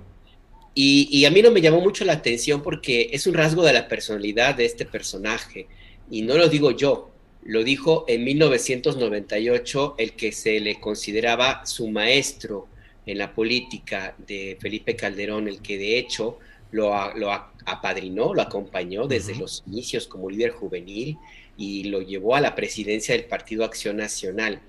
Eh, en mil novecientos noventa y ocho, Carlos Castillo Peraza escribió una carta que se hizo pública. Sí. La, la encontré por casualidad ayer que rebuscaba algunos libros y la citó don Julio Scherer García en su libro Calderón de Cuerpo Entero.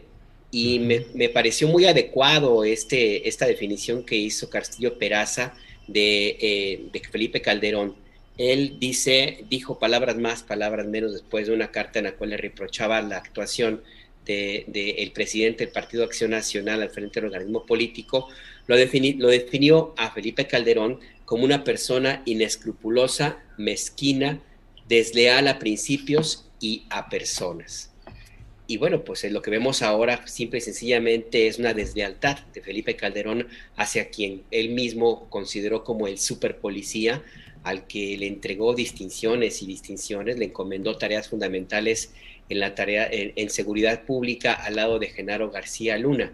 Así es que a mí no me sorprende que ahora Felipe Calderón voltea hacia otro lado, haciendo como que no existe una responsabilidad de él mismo al haber encumbrado a un personaje tan oscuro que, al igual que como sucede con Genaro García Luna, a mí se me antoja muy difícil que una persona que con esa, esas características de, de tener la mecha muy corta, de tener un control eh, de lo que ocurría alrededor, mientras podía, por supuesto, físicamente hablando, eh, y que no se hubiera dado cuenta de lo que ocurría con uno de sus colaboradores más cercanos, como Genaro García Luna y Luis Cárdenas Palomino. Así es que, pues nada, a mí me parece que esta definición lo, lo pinta el cuerpo entero y define el momento en el cual ahora mismo, eh, pues, eh, se encuentra, se encuentra eh, eh, en, en Twitter después del silencio y la respuesta que da con este dicho medio raro. Eh, por lo demás, a mí la, la captura de Luis Cárdenas Palomino me parece que está eh, en un riesgo importante de que se pueda convertir en una repetición de lo que sucedió con Emilio Lozoya.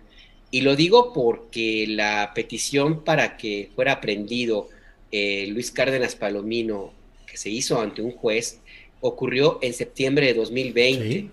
Tardaron casi un año en, en ejecutar esta orden de aprehensión y la, lo hacen eh, pues en la zona conurbada de Ciudad de México, sí. Casi aquí en la afuerita de, de, de, de a unos par de kilómetros, cuantos kilómetros de la Fiscalía General de la República, cuando todo el mundo sabía que ahí, bueno, muchos pues en los círculos policíacos sabían que ahí se encontraba, que le gustaba dar paseos en autos de lujo, sí. Y darse una vida de potentado con los recursos que quién sabe cómo, cómo obtuvo. Y además, ojo, que cuando se dio esta petición de orden de aprehensión, él siguió trabajando con Ricardo Salinas Pliego. O sea, un personaje más o menos público, asequible a una eh, unidad de la policía de investigación que lo pudo haber detenido en cualquier momento. Así es que nada más por este hecho a mí me, me hace pensar que hay muchas posibilidades de que esta captura se quede nada más en un tema mediático y que no progrese más allá de lo que pueda ocurrir eh, en, en, de lo que tenemos hasta ahora. Y lo digo porque la Fiscalía de Hertz Manero camina despacito, despacito, despacito. Y quién sabe si esta, esta eh, lentitud pueda rendir frutos, por lo menos en el corto plazo, Julio. Gracias, Alberto Nájar. Tenemos muchos temas interesantes este día, así es que vamos avanzando, vamos despachándolos. Juan Becerra Costa, ¿qué opinas del nuevo episodio del Quién es Quién en las mentiras de la semana? En su segunda emisión ya hoy en la conferencia mañanera del presidente López Obrador. Por favor, Juan. Pues Julio, me parece que se dio derecho de réplica a Nayib, ¿no? Y, y que además aprovechó Ana Elizabeth García Vilchis para reclamarle su machismo este, a, a López Dóriga, ¿no? Al solicitar el derecho este, de réplica a Jesús Ramírez Cuevas, sino a ella, ¿no? Quien finalmente fue, fue quien, quien lo dijo. Pero bueno, más allá de lo que todos sabemos que se desmintió que el presidente este, pasara frente a lo que se sugirió que era un sicario armado, tratándose de un policía comunitario, este, que se desmintió lo de Fonatur, también una, una nota que sostiene Sin, sin pruebas, ¿no? Que desde Palacio Nacional se amedrenta a los críticos del proyecto. Está también lo del estudio del I N E, en el que se publicó este, mucho más sobre notas negativas contra Morena y que fue benevolente con la oposición. Este, más de esto, insisto en, en este tema del quién es quién en las mentiras, en que es algo que me parece que beneficia al ciudadano en el sentido de que nos permite estar mejor informados a través de la aclaración sobre notas falsas. Y es un ejercicio que, como vimos, pues da derecho de réplica, ¿no? Entonces, con esto abre el diálogo. Por lo tanto, me parece que es democrático. Censura, censura, insisten. No, a ver, censura es otra cosa. Reserva de que podemos analizar y hay muchas voces opuestas en este ejercicio que me parece que, que, que, que hay argumentos válidos por todas partes. No, censura es callar voces por el motivo que sea. Aquí no se calla a ninguna voz, al contrario, se escucha. Lo que se busca, me parece que es desmentir, o lo que se tendría que buscar es desmentir la voz mentirosa, no callarla. Ahora, eh, he, he escuchado mucho sobre este tema, incluso la semana pasada, Carmen Aristegui, a quien respeto y admiro enormemente, se pronunció de manera muy fuerte sobre este ejercicio y dijo, me parece palabras más, para palabras menos, que el presidente se quería establecer ahí en una posición de poseedor absoluto de, de la verdad. Respeto enormemente lo que dice Carmen Aristegui, la experiencia que tiene en comunicación y en periodismo, pero igual, y me estoy equivocando, pero no coincido con ella, para nada, para nada. Ahora las formas, las formas es también algo que, de lo que se ha hablado mucho, el lugar que se dé desde Palacio Nacional, pues no sé, a ver, intentando ser pragmático, si la mayor parte de las noticias que se desmienten son noticias relacionadas con la gestión del gobierno, de la administración pública, del presidente, de los secretarios, de los proyectos, pues ¿por qué no desmentirlas, no? ¿Por qué no? Y con datos, por supuesto, ¿no? Porque decir, bueno, este, este periodista publicó algo que es desacertado, que es tendencioso, que es mentiroso, que no responde a la verdad, y estos son los datos con los que nosotros argumentamos que está diciendo mentiras y se le da el derecho de réplica al, al periodista. Otro tema, Elizabeth, ¿no? Eh, me parece que sí tendría, para que este ejercicio de comunicación sea aún más efectivo, pues que disfrutar un poquito más su labor, que hay que decirlo, resulta pues muy disfrutable estar desmintiendo noticias falsas desde esta sí, plataforma, sí. desde la mañanera del presidente de la República en Palacio Nacional, y Elizabeth tiene todo para hacerlo. No es que se relaje, que le baje un poquito el nerviosismo, ¿no? Totalmente lógico ante el compromiso del lugar en el que está, la importancia de su labor y la audiencia a la que llega, y sobre todo pues para no darle herramientas a que se, se tergiverse el discurso, a que se distraiga el sentido de estar eh, desmintiendo las noticias y que la discusión vaya con que si, si, si la periodista que lo está haciendo se pone nerviosa o trastabilla, que me parece que es absolutamente irrelevante, pero bueno, no estaría de más que, que disfrute un poquito más de esta gran labor. Claro. Ahora, también tenemos el tema del Washington Post, que no sé si le leyeron la nota que, que publicó ahí en este medio Ignacio Rodríguez Reina. le estoy leyendo y, y, y me parece muy simbólica de todo o mucho lo que, de lo que está diciendo sobre este ejercicio. Ahí dice que el presidente toma un espíritu triunfal a sus ejercicios inquisidores en contra de comunicadores, de periodistas, uh-huh. que en lo individual pues, pues no le son afines o que eh, cuestionan con o sin razón su ejercicio de gobierno. ¡A chihuahuas! Aquí hay que señalar que sin razón sal sobrando, ¿no? Porque pues lo que se está haciendo es desmentir falsedades. Entonces, ¿dónde está lo de sin razón? Y luego publicó que si coloca estrellas de la vida en periodistas el presidente, ¿no? En periodistas que son incómodos. Y aquí es donde se pierde el nivel de debate, ¿no? Caray, un poquito de comprensión de la historia. Es absurdo, desproporcionado el término de estrella de, de David. Y bueno, ya para, para terminar, Julio, pues por supuesto que a muchos no les gusta este ejercicio, ¿no? Principalmente a quienes son aludidos, aunque también a otros que no. Se respeta, aunque no se comparte la postura. Nada más, pues recomiendo dejar de ver al quién es quién en las mentiras como si fuera un tribunal, porque no lo es. Y tener en cuenta que una cosa es defender el derecho a la libertad de prensa, que me parece que en este ejercicio no se vulnera, y otra cosa es criticar a un diálogo que busca llegar a la verdad, porque entonces estaría siendo cómplice de la mentira. Claro. Juan, pues muchas gracias. Eh, Arturo Cano, sobre este mismo tema del quién es quién en las mentiras de la semana, este ejercicio realizado desde la conferencia mañanera de prensa, y, eh, y te pediría, Arturo, si además nos agregas algún comentario sobre cómo los destinatarios de estos desmentidos pues están ya levantando el estandarte de la prensa independiente ofendida, lastimada, perseguida, y cómo pueden convocar o están convocando a expresiones de organismos internacionales que defiendan eh, supuestamente estos ejercicios informativos. Por favor, Arturo. Hey, it's Ryan Reynolds, and I'm here with Keith, co-star of my upcoming film, If, only in theaters May seventeenth. Do you want to tell people the big news? All right, I'll do it. Sign up now and you'll get unlimited for fifteen dollars a month and six months of Paramount Plus Essential Plan on us. Mint Mobile punto com slash switch. Upfront payment of forty-five dollars equivalent to fifteen dollars per month. Unlimited over forty gigabytes per month. Face lower speeds. Videos at four eighty p. Active Mint customers by five thirty-one twenty-four get six months of Paramount Plus Essential Plan. Auto renews after six months. Offer ends May thirty-first, twenty twenty-four. Separate Paramount Plus registration required. Terms and conditions apply if rated P G. I'm Sandra, and I'm just the professional your small business was looking for. But you didn't hire me, because you didn't use LinkedIn Jobs. LinkedIn has professionals you can't find anywhere else, including those who aren't actively looking for a new job, but might be open to the perfect role, like me. In a given month, over seventy percent of LinkedIn users don't visit other leading job sites. So if you're not looking on LinkedIn, you'll miss out on great candidates, like Sandra. Start hiring professionals like a professional. Post your free job on linkedin punto com slash people today. Bueno, en primer lugar, creo que al ejercicio le hace falta todavía ser afinado, ser mejorado por parte de la Oficina de Comunicación de la, de la Presidencia. Eh, hay algunos, eh, otra manera de verlo sería que hay temas o asuntos que deberían responder las dependencias involucradas, eh, como el caso este de, de Fonatur, que creo que ya había habido una respuesta al lado de Fonatur, pero tiene que ver con el... Eh, esto tiene que ver con el estilo del presidente, que tiende mucho a, a centralizar todos los asuntos que considera importantes, independientemente de a cuál área de su administración eh, correspondan.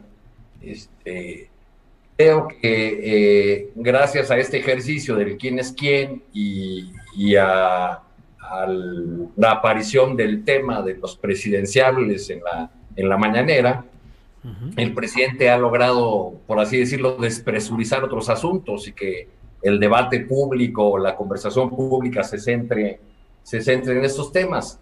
Respecto de las eh, respuestas de, la, de algunos de los eh, personajes aludidos en la mañanera, pues yo diría que conociendo la trayectoria de algunos de ellos, pues resulta difícil aceptar los términos de prensa, de prensa independiente. Aunque tampoco me parece que, que el precioso tiempo de la mañanera deba emplearse, eh, además semana tras semana, para responder un tuit. Uh-huh, uh-huh. Bien, gracias Arturo. Eh, por favor, eh, tu punto de vista sobre estos temas, Alberto Nájar, y pues esa pregunta de si acaso se termina dándole estandarte y armas políticas a los ahí criticados para tratar de ostentarse como mártires del periodismo nacional. Por favor, Alberto Nájar. Es una de las paradojas que hemos conversado en esta mesa, Julio. Uh-huh. Cómo a pesar de que el presidente López Obrador insiste en que los medios tradicionales y los columnistas ya no tienen peso porque lo importante es que existen las benditas redes sociales y que la gente se informa a través de las mañaneras, entre otras cosas, y que la gente ya, el pueblo no es tonto y que ya no cree las mentiras y la propaganda que, que, que tanto reclama el presidente, pues la paradoja es que con mucha frecuencia se dedica a hablar de estos personajes que supuestamente, o según su óptica, pues no tienen peso, y nada más con ello lo único que hace es engordarles el, ahora sí que el cochinito, engordarles el costal o como se le llame, y presentarlos pues como adversarios, no sé si, si de su nivel, pero por lo menos sí mencionarlos como alguien a quien el presidente de la República le, le, le importan, pues. Entonces, en alguna ocasión decíamos que sería conveniente, o tal vez en algún momento eh, medios como Reforma o algunos columnistas van a, a, a tener que, que darle un pago por regalías al presidente por haber, estarles haciendo publicidad. Eh, más allá de eso, a mí me parece que el ejercicio, eh, yo tengo toda de, de, de la sección de quién es quién en las mentiras de los medios, yo tengo todavía mis dudas de si la tribuna, que es la conferencia de prensa del presidente de México, es la más adecuada para un ejercicio de esta naturaleza, eh, porque me, me parece que, que debería de destinarse en, o hacerse en otros espacios, con más elementos, con inclusive más teoría, si se puede utilizar el término, uh-huh. porque lo que se ha visto hasta ahora es nada más una mención muy similar a la que se hace todos los días en otros espacios.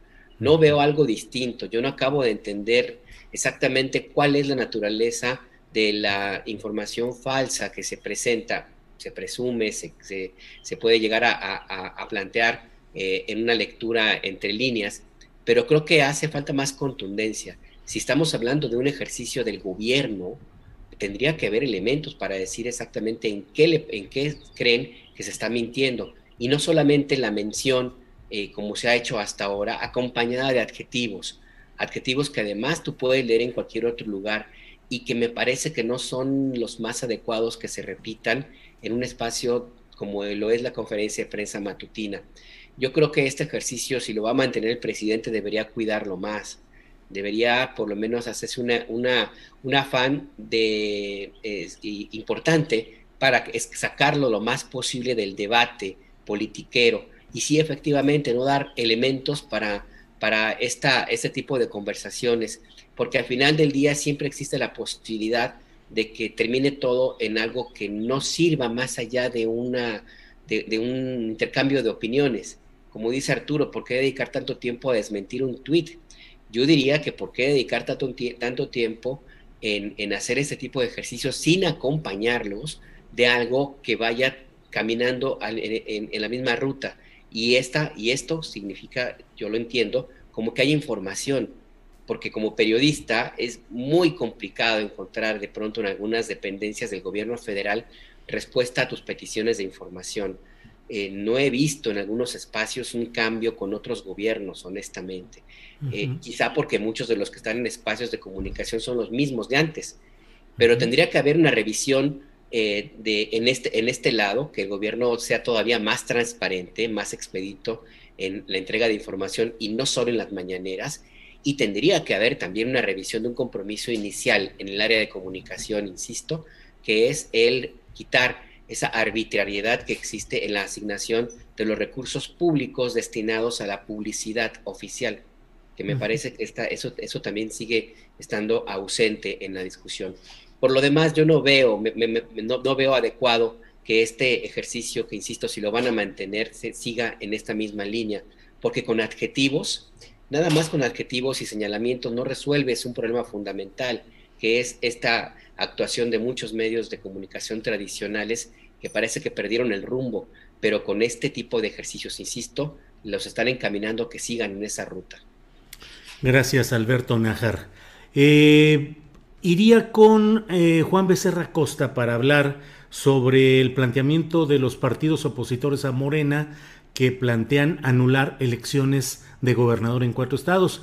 Pero antes de ello los convoco a un pequeño ejercicio, casi diría de contribución o de aportación eh, a este peculiar escenario de los tapados o los destapados. Curiosamente, el presidente de la República ha, pues no sé si cerrado, pero cuando menos ha dejado en seis nombres eh, los aspirantes dentro del movimiento que él encabeza, la llamada Cuarta Transformación, dejando fuera a Ricardo Monreal. Pero el que quiera tocar este tema ahorita en lo inmediato, tome la palabra. ¿Qué otro personaje proponen o sugieren que podría estar en una baraja de aspirantes de Morena o de otros partidos? Es decir, ya que el presidente abre el juego de plantear abiertamente nombres y posibilidades, ¿quién les parece que podría ser otra carta, otro personaje o eventualmente hasta el tapado de a de veras? El que quiera entrarle. No, pues Julio, no nos estamos adelantando un poquito, además no estamos remitiéndonos a épocas eh, y mañas y costumbres que se buscan erradicar con esto del, del tapado. Julio, ¿te Pero, podría decir de otros partidos políticos más allá de los de Morena? No sé, no, no me extrañaría que un ciudadano este, postulara a Alfaro o en una de esas hasta al mi rey de, de, de Nuevo León. Uh-huh. Pero mira, no sé, como, como dice ahora el lugar común, eh, una lista de presidenciables, no sé, Rick, me suena falso. Sin uh-huh. que con ello diga que dentro de esta lista no estén varios que podrían contender por alcanzar la candidatura de Morena en dos mil veinticuatro. Dices, ¿a quién más pondrías? ¿Quién puede ser ahí un tapado? Pues hay, hay varios nombres, pero también hay mucho tiempo para poder este, señalarlos, para poder discutirlos. Mira, de entrada me extrañaría que la jefe de gobierno de la Ciudad de México, que la doctora Sheinbaum, o que el secretario de Relaciones Exteriores, Marcelo Ebrard, no contendieran en su momento. Juan Ramón de la Fuente ha dicho en varias ocasiones que no es de su interés. Estuvo en Moctezuma, estoy seguro que este güey sí levanta la mano rapidísimo, encantado. Extraña no tenga... esa inclusión de Esteban Moctezuma, ¿no? Sí, pues no me parece que, que tenga el perfil ni los méritos, Julio. Uh-huh. Tatiana Cloutier, pues me parece uh-huh. que habremos de ver primero cómo avanza su gestión en la... No, no, no, les, ¿No les parece que ya el presidente está un poco bromeando? Es justo a donde voy, es justo a donde voy. A ver, ¿quién más? Rocío Nale, que me parece es una excelente funcionaria, no sé, no creo que tenga la fuerza hoy, la fuerza política para convertirse en candidata, pero todo esto es especulativo, irrelevante, y además hablar de ello así me remite, como te decía, Julio, a la época del dedazo, y no sé si lo que ha sugerido el presidente, o lo que se ha interpretado como, como, como dice Arturo, sea justo una broma más, un buscapiés, ¿no? Porque, pues no, y ahí está el que ni Santiago Nieto ni Monreal han sido preungidos, ¿no? Uh-huh. ¿Cómo se interpreta? ¿Los están uh-huh. sacando de la jugada o más bien los guardan para no quemarlos, para distraer? No sé, Julio, falta mucho. Y no me refiero al paso de los días, sino de los hechos. O sea, falta mucho por hacer en los próximos años. Vienen iniciativas legislativas, batallas legislativas, batallas legales. Vienen más consultas, Julio. Y, y viene también eso que no se puede prever. En vez de andar buscando tapados, me parece que lo que hay que buscar es acuerdos, para que quien sea la próxima candidata o candidato tenga una base sólida para darle continuidad a un proceso de transformación que va a llevar mucho tiempo en consolidarse, porque no es un, una transformación política ya, es una transformación uh-huh. cultural. Y el, el tapado y el dedazo es una cultura que se busca erradicar. Se busca erradicar, aunque el presidente estuviera bromeando, dando a conocer seis nombres que aparentemente restringen la baraja solo a eso.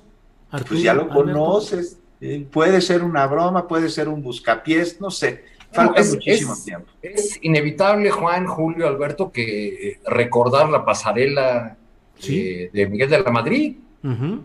O sea, no es la primera vez que hay una baraja de tantos nombres puestos en la opinión pública sobre las posibilidades, ¿no? ¿Quiénes eran en de la Madrid? A ver. Incluso implicó desfile, ¿no? De los... Sí, sí, eran, eran Bartlett, era hasta el final Salinas, Alfredo del Mazo, Ramón Aguirre. Ramón Aguirre. Ramón Aguirre, el regente. Que era la broma de aquel momento. Sí, sí, sí. sí, sí, sí un, día, un día me encontré a su hijo en un bar, ajá, como tres años después de que Salinas era presidente. Le digo, oye, tu papá ya va saliendo, ¿verdad? Y me dice, sí. Le digo, pero del país. Y que se enoja el muchacho, no me aguantó la broma. Tenía Ramón y Javier, había dos hijos de, de este político, ¿no? Así pero, es. Ajá. Lo, lo, lo que ha sonado más en esta lista del presidente, ya dos veces mencionada, pues es la exclusión, más que los nombres que han aparecido, la exclusión de, de Ricardo Monreal, que a ti, Julio, en entrevista te dijo que pues, quien lo puso lo puede quitar, y uh-huh. eh, se reconoció como un político que siempre ha ido a, a contracorriente. A contracorriente, estoy mirando en las redes sociales una fotografía subida a Twitter por Silvano Aureoles, el gobernador del Banquito, uh-huh. eh, reunido nada menos que con Ricardo Monreal, uh-huh. Uh-huh. hace sí, unos sí. minutos en la Cámara de Senadores, y también sí. con el presidente del Senado. El, el, el Banquito Verde por fin pudo entrar a alguna dependencia pública después de haberlo intentado en la Suprema Corte y en la Presidencia de la República. Sí. Eh, Alberto Nájar, hay quienes consideran que incluso podría incorporarse al gabinete algún gobernador del sur del país. Se habla específicamente de este eje político de Chiapas y de Tabasco, que son familiares políticos entre sí. Eh, hay quienes eh, dicen, bueno, y Santiago Nieto Castillo, ¿por qué no? Y hay quienes creen que hay que esperar a los cambios que podrían darse cuando el presidente cumpla sus tres años formales de ejercicio del poder, que será el primero de diciembre de este año. En fin, faltan muchas piezas. Eh, ¿por dónde crees que va el tiro finalmente, Alberto? Yo creo que el tiro se llama Andrés Manuel López Obrador, que ajá. va a seguir siendo el presidente con todo el poder, uh-huh. con todo, inclusive hasta, hasta, hasta más si el, el referéndum del dos mil veintidós le resulta favorable, y todo lo demás de los nombres que se barajan y se mencionan, señalan, no dejan de ser como un distractor, como una, eh, una forma de, cre- de, de crear eh, o hacer enojar o, o darle... darle carnita a los medios para que se entretengan y, y estén ahí haciendo las teorías de la conspiración mientras el país o su gobierno avanza por otro lado. Yo honestamente creo que sí, el presidente debe tener su corazoncito hacia alguno de los que menciona, pero se va a cuidar muchísimo de, de, de hacerlo más allá de lo que lo está haciendo ahorita, eh, si es que esa es su verdadera intención. Al final del día, eh, y en eso sí creo que eh, la política puede llegar a tener una, una cierta regresión. Al final del día, el próximo eh, candidato va a tener que ser el que el presidente diga, ni uno ni otro, u otra. Uh-huh. O sea, y, y en eso se va a parecer mucho a los presidentes de la vieja historia del presidencialismo a ultranza, pues, del cual uh-huh. López Obrador es un ejemplo clarísimo, porque desde Carlos Salinas de Gortari no ha habido un presidente que tenga tal control del país, control político, en términos desde los gobernadores, secretarios de estados, hasta el debate eh, uh-huh. en partidos, eh, medios intelectuales y, y también medios de comunicación. Entonces a mí me parece que esto que, que ahora mismo se, se plantea de quién es, quién pudiera ser, quién falta, quién no falta, pues está bien para el debate, para, uh-huh. para, para divertirnos un ratito, pero al final del día yo coincido con mis compañeros, todavía falta mucho. Uh-huh. Y ahorita el único político eh, eh, en, en realmente que tiene un gran poder y control es el presidente de México. Y además uh-huh. yo no yo no, no sé hasta qué punto también esto sirva eh, como una forma de calar a ver quién realmente se lo cree dentro de los mencionados, porque el presidente López Obrador, no, no hay que olvidar, no tiene cargos, tiene encargos. Y a él esa máxima de que el que se mueve no sale en la foto es casi como un karma, como una guía guía de operación política y de trabajo con sus colaboradores. Entonces ahí yo no sé hasta qué punto realmente están muy contentos Claudia Sheinbaum o Marcelo Ebrard, que son los que desde un principio se han mencionado. Habrá otros en los cuales pues sí se, se sientan muy, muy contentos, o habrá alguno que espero que lo sienta así como Esteban Moctezuma, que se pregunte como el clásico, ¿y yo por qué? ¿No? Uh-huh. Y el que hace un berrinche entripado, y pues ni modo, le, le toca bailar con la más fea, y pues que se vaya a la delegación Cuauhtémoc, donde están todos sus pereres, pues se llama Ricardo Monreal. Pues sí. Bien, Alberto, muchas gracias.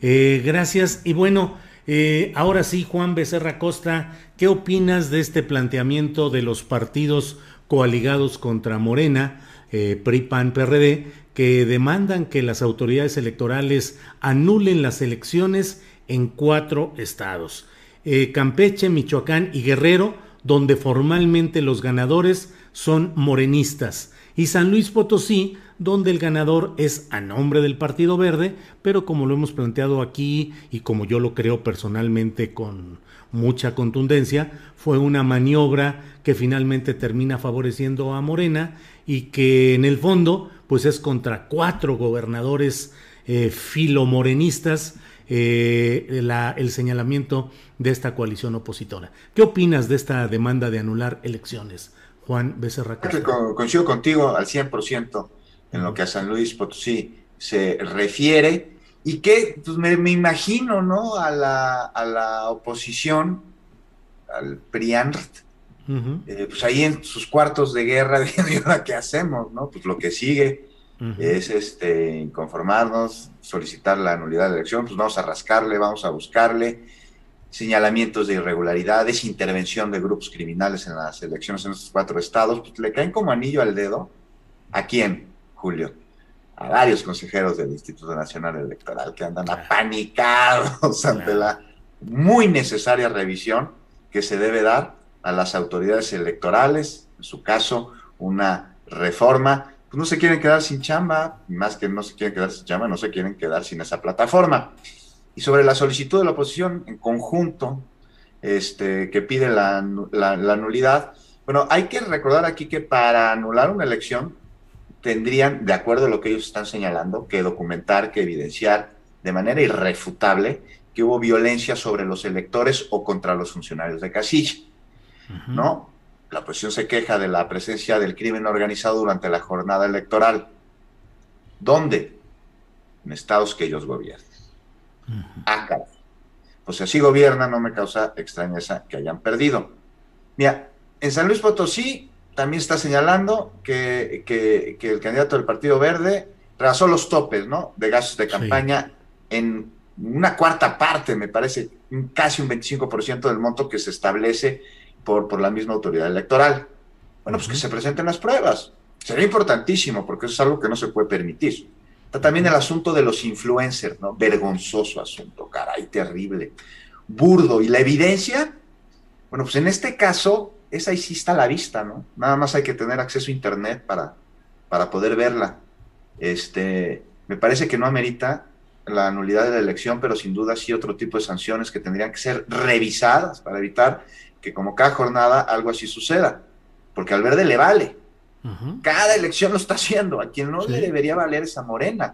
Por eso mucho ojo al decidir establecer alianzas con impresentables, ¿no?, con este negocio familiar que ha sido disfrazado durante ya muchos años de partido político, que tan caro vende su amor, más que el de una aventurera. Uh-huh. Y este, me parece aquí, Julio, que pues se investigue cualquier denuncia, que se vaya al fondo, que se apliquen las sanciones. Si son leves estas sanciones, que se discuta el aumentarlas, porque cualquier artimaña es un atentado en contra de la democracia. Ahora, pues hay que ver qué evidencia tiene la oposición que está solicitando na- la nulidad de las elecciones por interferencia del crimen organizado durante el día de la jornada, pues a ver qué, qué presenta, ¿no? Que, que la lleven, que la traigan, que lo digan, y, y revisar este problema de profundidad, y que las investigaciones lleguen hasta sus últimas consecuencias, porque hay que ver estos grupos criminales con quiénes han operado, quién les ha permitido operar en, el, en los estados, con quiénes han establecido alianzas.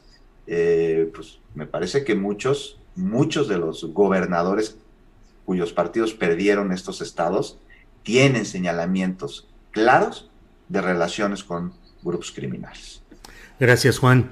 Eh, Arturo Cano, ayer en otra mesa de periodistas en este mismo programa, Arnoldo Cuellar nos decía que esta, estos señalamientos de P A N, P R I y P R D hablando de irregularidades graves en cuatro elecciones, pues era la crítica más dura que hasta ahora se había hecho contra la operación electoral del I N E y de los órganos eh, locales electorales en los estados, cuando en otras ocasiones estos mismos partidos celebraban y decían que había una gran eficacia del poder electoral para organizar elecciones adecuadas. ¿Qué opinas de todo este tema? Por favor. Estoy de acuerdo con Arnoldo, Julio. Están eh, la oposición tricéfala uh-huh. está poniendo en duda lo que Lorenzo Córdoba festeja y celebra con bombo y platillo. La eh, que la elección fue una maravilla y que el I N E, así lo dijo, que el I N E cumplió con legalidad e imparcialidad. Entonces, la gran paradoja de, de los opositores es que a quien primero cuestionan al, al presentar estas, estos recursos, pues es a la autoridad electoral, a la responsable de organizar los comicios de, y justo de garantizar la, la imparcialidad, imparcialidad y la legalidad.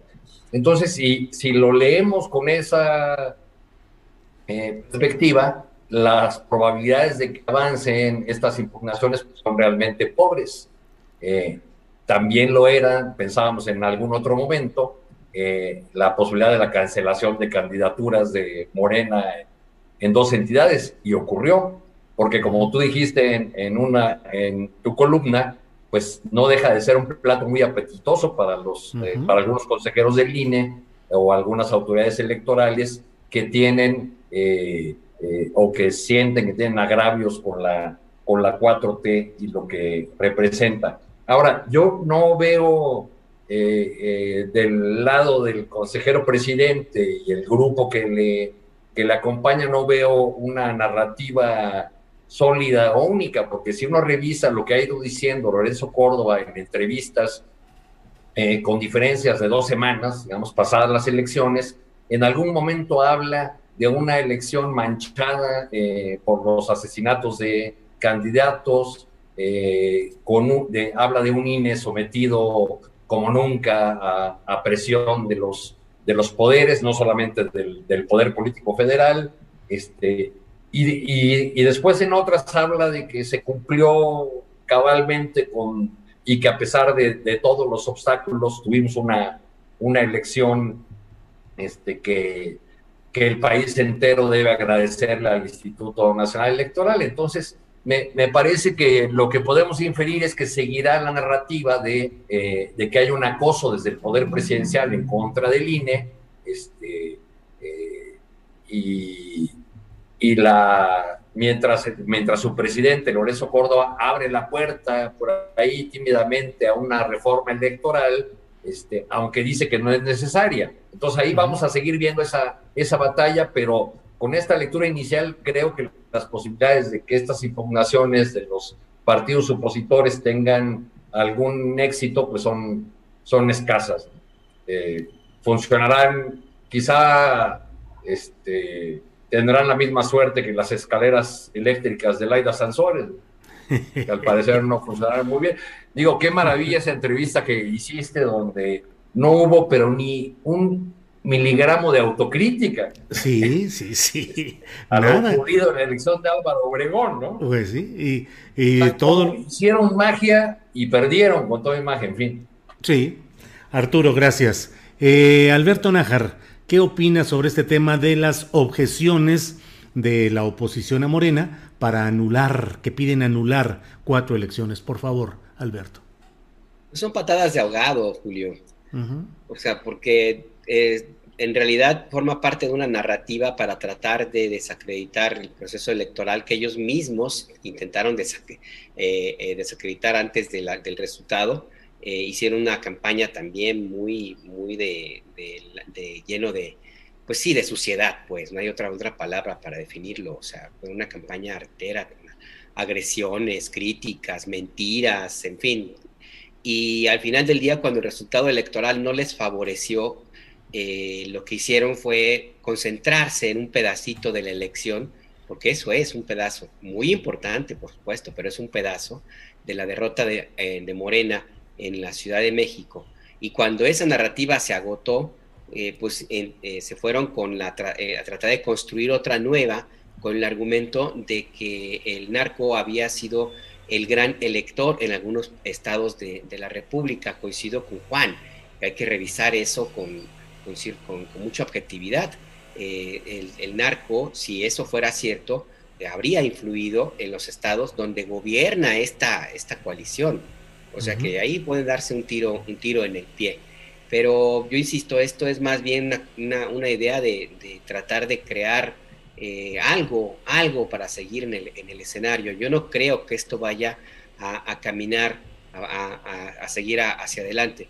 Lo que sí me parece que, que tendríamos que hacer una reflexión, Julio, es que sería importante también elevar un poco el debate eh, de todos.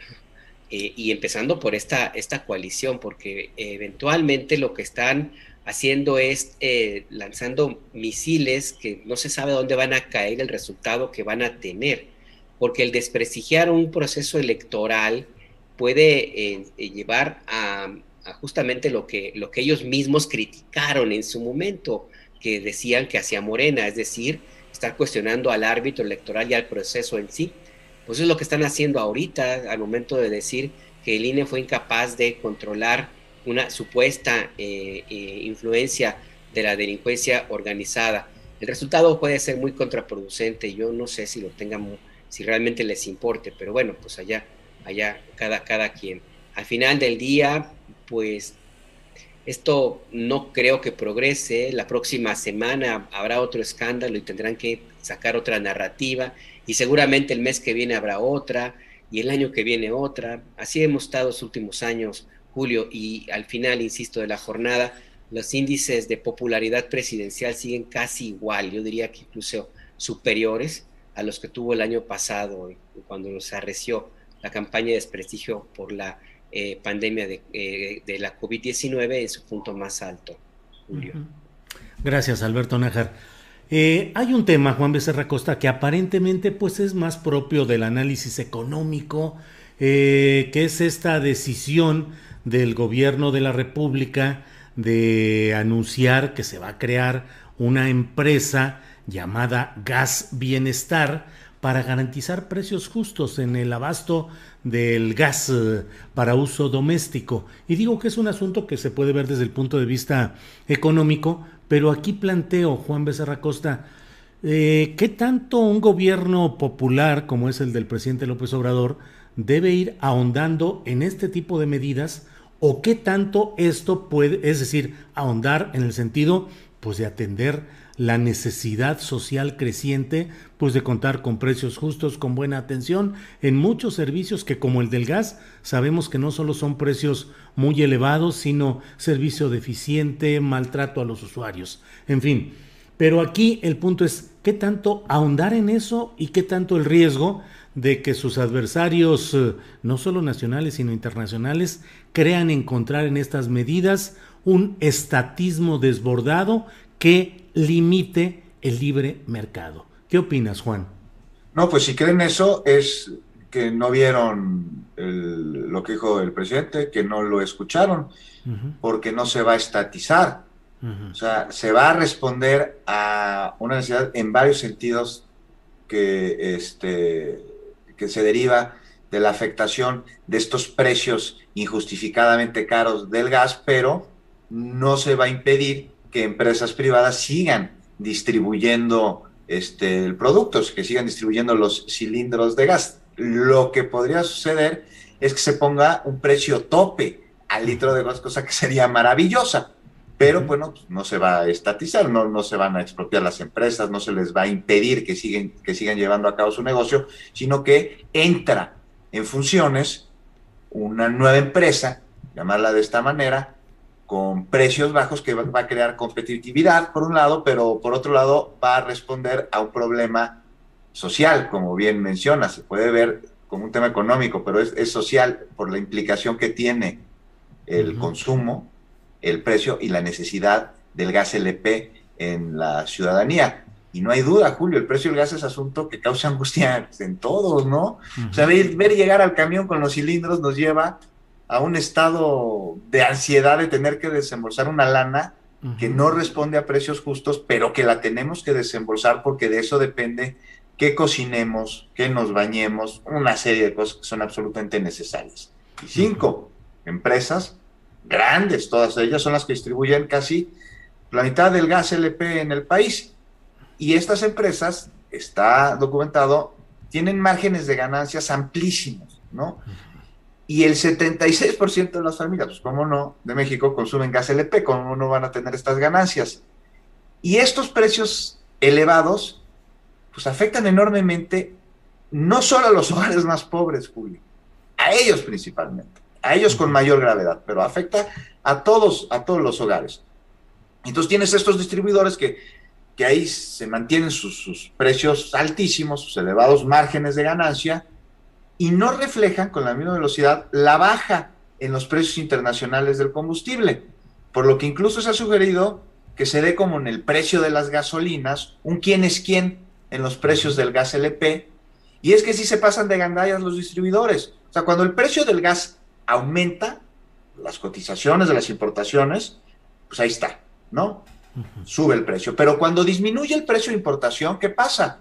Esto no se replica, no se refleja en los precios de distribución, menos al consumidor. Ellos siguen vendiendo el gas carísimo a pesar de que el insumo les cuesta mucho menos dinero. Entonces, que no digan que los precios responden a, a cuestiones internacionales, ¿no? Pues cuando sube, sí, ah, no, pues ya me justifico, subió el gas, Estados Unidos me lo mandan, te tengo que subir el precio. Pero cuando baja, ellos lo mantienen o lo, o lo suben incluso. Y mira, con este proyecto que se va a iniciar aquí en la capital del país, en la Ciudad de México, el del gas bienestar, pues ¿qué se busca? Distribuir a precio justo el gas, pero sin que las empresas particulares dejen de participar. Uh-huh. Y será interesante, me parece, porque se amplía la oferta al consumidor. Somos nosotros quienes vamos a decidir este, pues a quién le, le, le compramos. Y entonces, pues gas bienestar va a enfrentar una enorme cantidad de retos. Ser accesible no solo en precios, sino en alcance de operación, llegar a los puntos, tener la capacidad de surtir a todos. Y aquí te decía, lo más interesante, pues me parece, es entonces establecer precios máximos. Y una vez que esto se haga, verificar que se cumplan, así como, como, como también se verifica que las distribuidoras de gasolina vendan litros de a litro, pero que quien diga que es una estatización del gas, pues que se entere bien cómo va a funcionar esta empresa y cuál es el papel que van a jugar las privadas que durante muchísimo tiempo nos han surtido de gas a los mexicanos. Gracias, Juan Becerra Costa.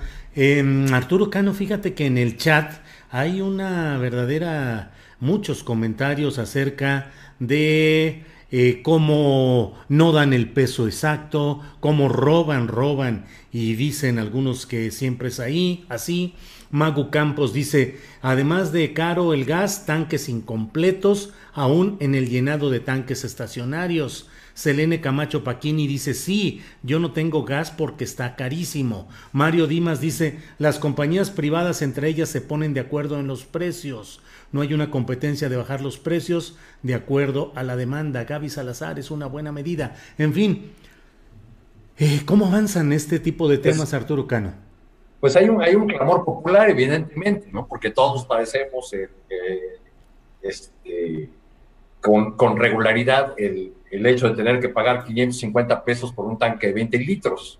Uh-huh. Eh, padecemos también el control territorial que tienen las gaseras, el de tal compañía no te puede vender si vives a dos cuadras, este, porque se han dividido los, los territorios y... Entonces, este golpe de, o este anuncio del presidente tiene, es un golpe de varias bandas, porque por un lado va en contra de las gaseras, que según el gobierno tienen prácticas monopólicas y ganancias excesivas, va también en contra de eh, otro de los temas favoritos del presidente, de la Comisión Federal de Competencia Económica, que pues entonces no ha hecho su trabajo, si, hay, siguen, si persisten estas prácticas eh, monopólicas, pero también alimenta esta narrativa que a lo largo de décadas se instaló en, en la mente de muchos mexicanos, que una empresa gubernamental es por definición ineficiente, eh, corrupta,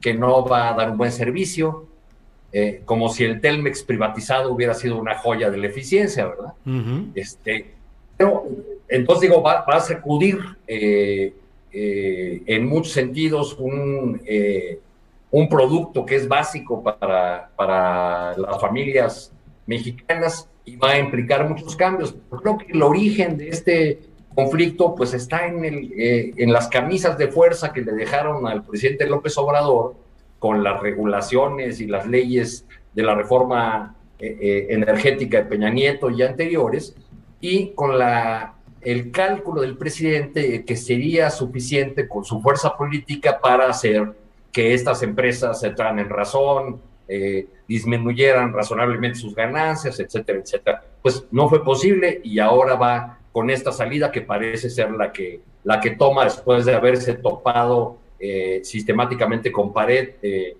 con estas empresas gaseras y sus abusos. Bien, Arturo, gracias. Eh, pues sobre este mismo tema, Alberto Nájar, que como he dicho, pues parece muy eh, un asunto de, de análisis económico, pero tiene mucha miga social, mucha relevancia social y también en lo político, lo que son decisiones del Estado mexicano de avanzar en la regulación de temas sensibles para la población como este. Tu opinión, por favor, Alberto. Mira, el, uh, el discurso de algunos es en el sentido de que la participación de una empresa del Estado en un mercado como el del gas y o cualquier otro altera justamente las condiciones del mercado, es decir, es una competencia desleal, dirían los puristas de la economía de libre mercado. Esto puede ser cierto en Filipinas o puede ser cierto en, en Corea del Sur. Pero en México, donde no existe libre mercado, donde no hay libre competencia, donde lo que hay es un grupo de unos cuantos empresarios que se apoderan del mercado con la complacencia en otros tiempos de la misma autoridad, pues esto no se debería causar tanta alarma. Al final del día, lo que, lo que yo veo aquí es, sí, es eh, una medida de tipo económico que tiene su tinte también electoral, porque el presidente, si se dan cuenta, está creando la empresa eh, Gas Bienestar para distribuir cilindros, no para los tanques estacionarios, porque eh, de una u otra forma los cilindros de gas van a un sector de la población más cercano a los electores del presidente López Obrador y más cercano a quienes tienen necesidades más apremiantes y para quienes eh, la variación del precio de este combustible pues sí les pesa. Digo, todos hemos visto cómo de una semana a otra el tanque, el, el servicio de gas sube de manera desproporcionada y sin ningún control. Y esto, eh, el, el mensaje que está enviando el presidente de la República es para decir de nuevo, renovar esa tesis de que primero son los pobres y de que si, lo que, si esta decisión puede alterar, hacer enojar a, la, a, las, a, los, a las empresas a las, o, o alterar de una u otra forma un mercado ya de por sí alterado, pues va a seguir hacia adelante. A mí me parece que sí es un tema económico, eh, hasta dónde va realmente a, a repercutir eh, ante las grandes cadenas de distribución nacional de gas, lo veo muy complicado porque es un país extensísimo, enorme, enorme. Digo, hay compañías que, que, que tienen una capacidad de distribución impresionante eh, y que tendría que ser prácticamente todo Pemex para, ahí para, para poder competir a estos grandes consorcios. Por ese lado, me parece que sí es una, una medida que tiene su tinte pol- político, su tinte, tinte electoral, tinte también mediático. En términos efectivos, eh, ¿va a realmente a repercutir de una forma inmediata? No lo sé. Que puede obligar a, en algunos espacios a que las empresas entiendan que el mensaje es que tienen que meter en cintura muy posiblemente. Al final del día, yo creo que esta medida pues, va a ser buena, pero ¿qué tan buena, qué tan positiva, qué tanto va a influir? No lo sé, no lo sé, porque sí existe una estructura en, este, en esta área demasiado grande. Yo creo que si lo que se quiere es poner un alto a los abusos en términos de la venta del gas, pues tendrían que hacer una, una, una operación como la que se hizo con el robo de combustible. El gas Chicol es una, es una actividad pujante que crece muchísimo el robo de gas eh, y la distribución de ese gas robado en muchísimas ciudades, pues ahí está. Y no ha habido la suficiente atención como la que se tiene contra el robo de combustible. Así es que, pues al final del día, Julio, yo creo que es pues, una medida que, que es buena en el sentido estricto de la teoría, qué tanto positiva puede resultar para realmente beneficiar a millones y millones de personas, yo, yo creo que es muy temprano, no, no, no tengo una respuesta clara en ese aspecto. Muy bien, Alberto, muchas gracias. Bueno, pues son las tres de la tarde con dos minutos y la verdad es que ya le hemos dado la vuelta a los asuntos políticos y hasta económicos más relevantes de estas horas y de esta semana. Así es que, como siempre, el agradecimiento por la participación. Eh, Juan Becerra Acosta, gracias. Muchas gracias, Julio. Te mando un abrazote. Otro Arturo, otro Alberto y, por supuesto, pues el agradecimiento a todos los que nos están viendo. Muchas gracias, Juan Becerra Costa. Arturo Cano, gracias y buenas tardes.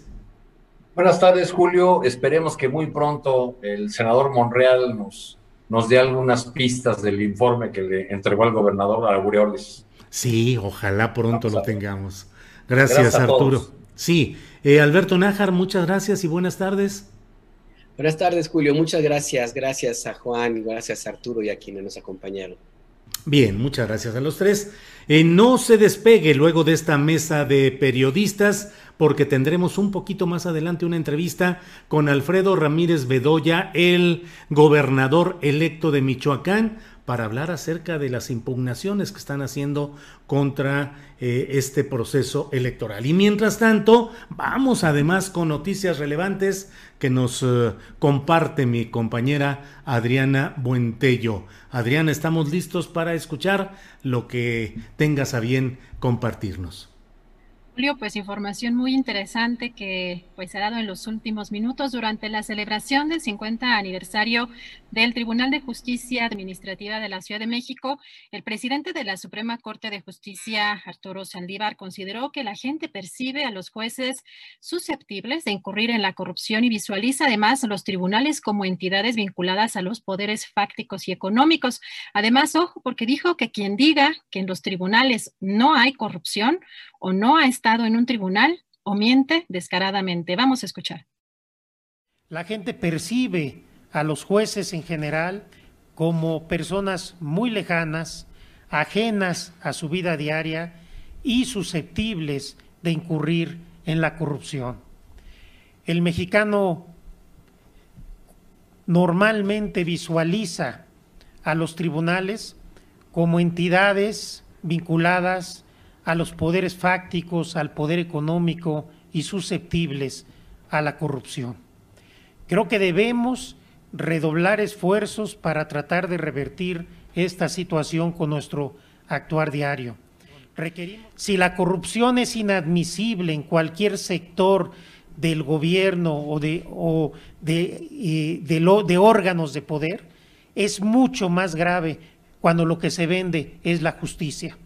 No hay razón alguna que justifique la corrupción en los tribunales de nuestro país. Tenemos que ser firmes y tenemos que ser, eh, generar sanciones ejemplares para que la corrupción poco a poco sea una cuestión del pasado. Y quien diga que en los tribunales no hay corrupción o no ha estado en un tribunal o miente descaradamente.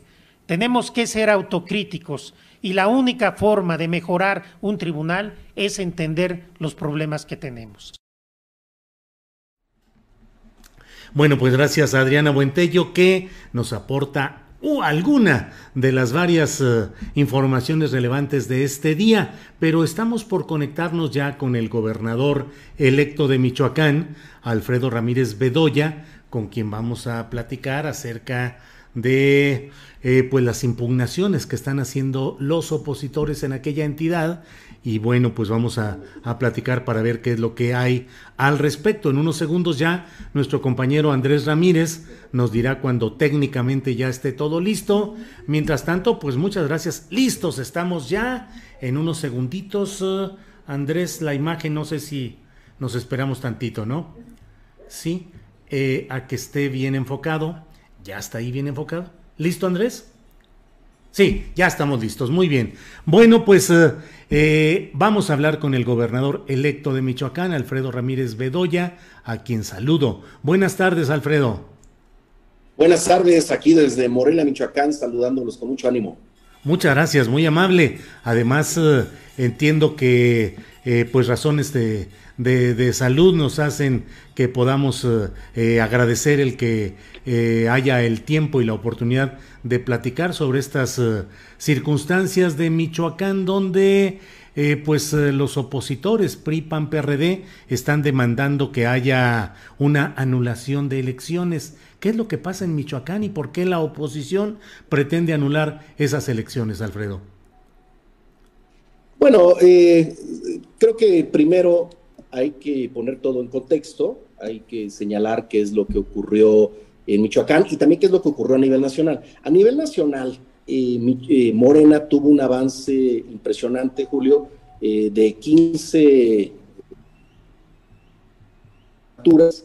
Nosotros eh, ganamos once, el Partido Verde ganó una, y bueno, la oposición eh, ganó solo tres. Eh, en ese sentido, eh, creo que la preocupación de ellos es, es mayor.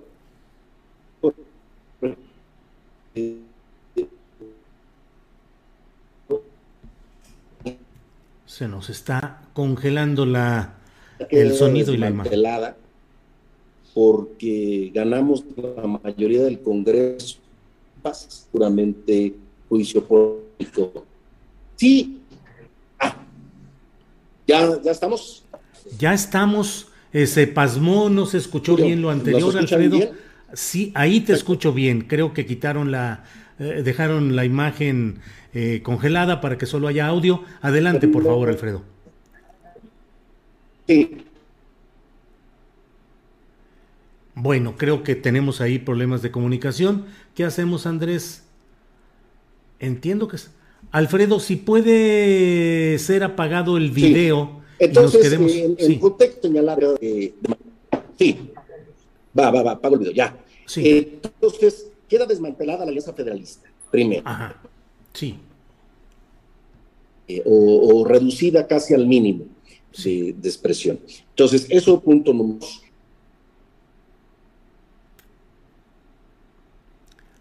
Bueno, pues tenemos estos problemas de comunicación. Eh, ¿Qué hacemos, Andrés, Adriana? Este, ¿Ya estamos? Sí, ya estamos al aire, pero la conexión de internet está... Ya, a ver, ya apagó el video. Adelante, Alfredo, a ver si, si así avanzamos. Decías de la mesa federalista y de algunos otros detalles de este proceso michoacano. Sí. Sí, bueno. A ver, también te doy datos del proceso de Michoacán con mucha claridad. A ver, sí. La elección en Michoacán no tiene nada de atípica, al contrario. En dos mil dieciocho, eh, Morena ganó ampliamente Michoacán con la candidatura del presidente López Obrador. Uh-huh. Y ahora lo que se ratifica es eh, que Morena es la primer fuerza política en Michoacán, tanto en votación para presidentes municipales, diputados locales, diputados federales y gubernatura. Es decir, eh, es la confirmación o la ratificación de que eh, Morena y su aliado P T son, eh, por mucho, la primer fuerza política en el estado de Michoacán. Eh, estos alegatos que eh, hay que separarlos, hay dos tipos de alegatos. El alegato que presentan en la impugnación ante el Tribunal Electoral y el alegato del show mediático, que son distintas, no tienen que ver una con otra. Eh, si revisamos nosotros la impugnación, que bueno, pues tienen derecho de impugnar, eh, este, sus alegatos se están desvaneciendo poco a poco, y el show mediático, creo yo, tiene que ver con la desesperación política de que perdieron el poder en Michoacán, y ya te imaginarás todo lo que vamos a encontrar en Michoacán, uh-huh. seguramente en el tema financiero, que ya la propia Auditoría Superior de la Federación nos está dando luz de estos más de sesenta mil millones de pesos que deben algunos gobernadores en comprobación. Pero bueno, el tema es que nosotros no nos vamos a enganchar en ese debate mediático, eh, show que están eh, armando y estructurando. Yo diría, y mi mensaje sería al actual gobernador, que atienda los asuntos del Estado y que prepare una buena entrega-recepción, que preparen los libros blancos, que preparen este, la entrega-recepción como marca la ley, y que los tribunales, en base a lo que impugnaron los partidos políticos, pues resuelvan eh, en base a lo que marcan los códigos electorales. Uh-huh.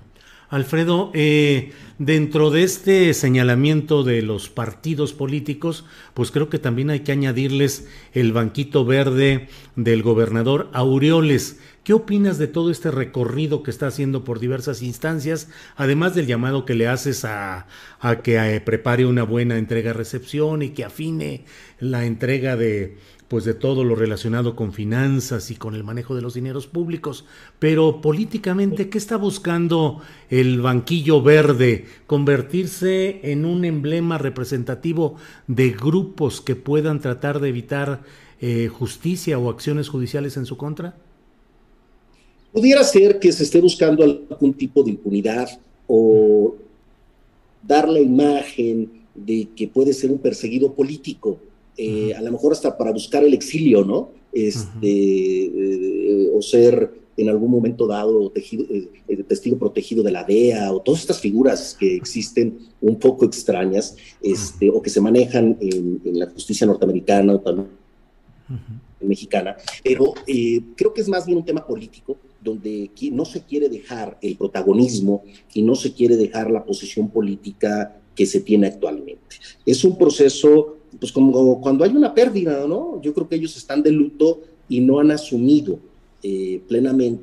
El propio dirigente del P R I, Alito, que perdió Campeche, este, uh-huh. hay que decirlo, que también lo quieren impugnar, o que perdieron San Luis Potosí, y yo creo que aquí es muy claro, es más un tema de, de no perder el escenario político eh, en cuanto a posicionamiento, seguir vigentes políticamente, más que un tema real de eh, anulación de elecciones. No hay motivos ni para anular Campeche, ni Michoacán, ni mucho menos, y sí creo que lo que se está debilitando es la fuerza institucional del gobernador saliente en el caso de Michoacán. Tenemos problemas muy graves, como el tema de los feminicidios, el tema de la inseguridad, el tema de Aguililla.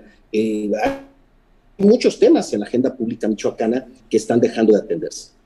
Alfredo, el, la presencia de los bandos criminales es eh, persistente en la historia política y social y económica de Michoacán. ¿Cómo se puede frenar o aminorar esa carga de violencia eh, pues histórica y de la presencia, incluso condicionante en términos políticos, de los grandes grupos, de los grandes cárteles? Eh, ¿Qué harás? ¿Cómo puedes eh, realmente intervenir en esto? ¿O se necesita dialogar y negociar con esos grupos? Bueno, creo que lo primero, y creo que esa es una gran eh, diferencia del próximo gobierno de Michoacán con el actual, nosotros no nos vamos a confrontar con el gobierno federal. Todo lo contrario, vamos a trabajar aliados, de la mano y en armonía con la estrategia de seguridad pública nacional, que este es un punto muy importante. Nosotros no vamos a ir a empujar a la gente a la plaza pública, ni vamos a pelearnos con el presidente de la República, ni con eh, las instituciones de seguridad pública, sino al contrario, vamos a ingresar eh, de manera muy firme en la estrategia nacional de seguridad pública.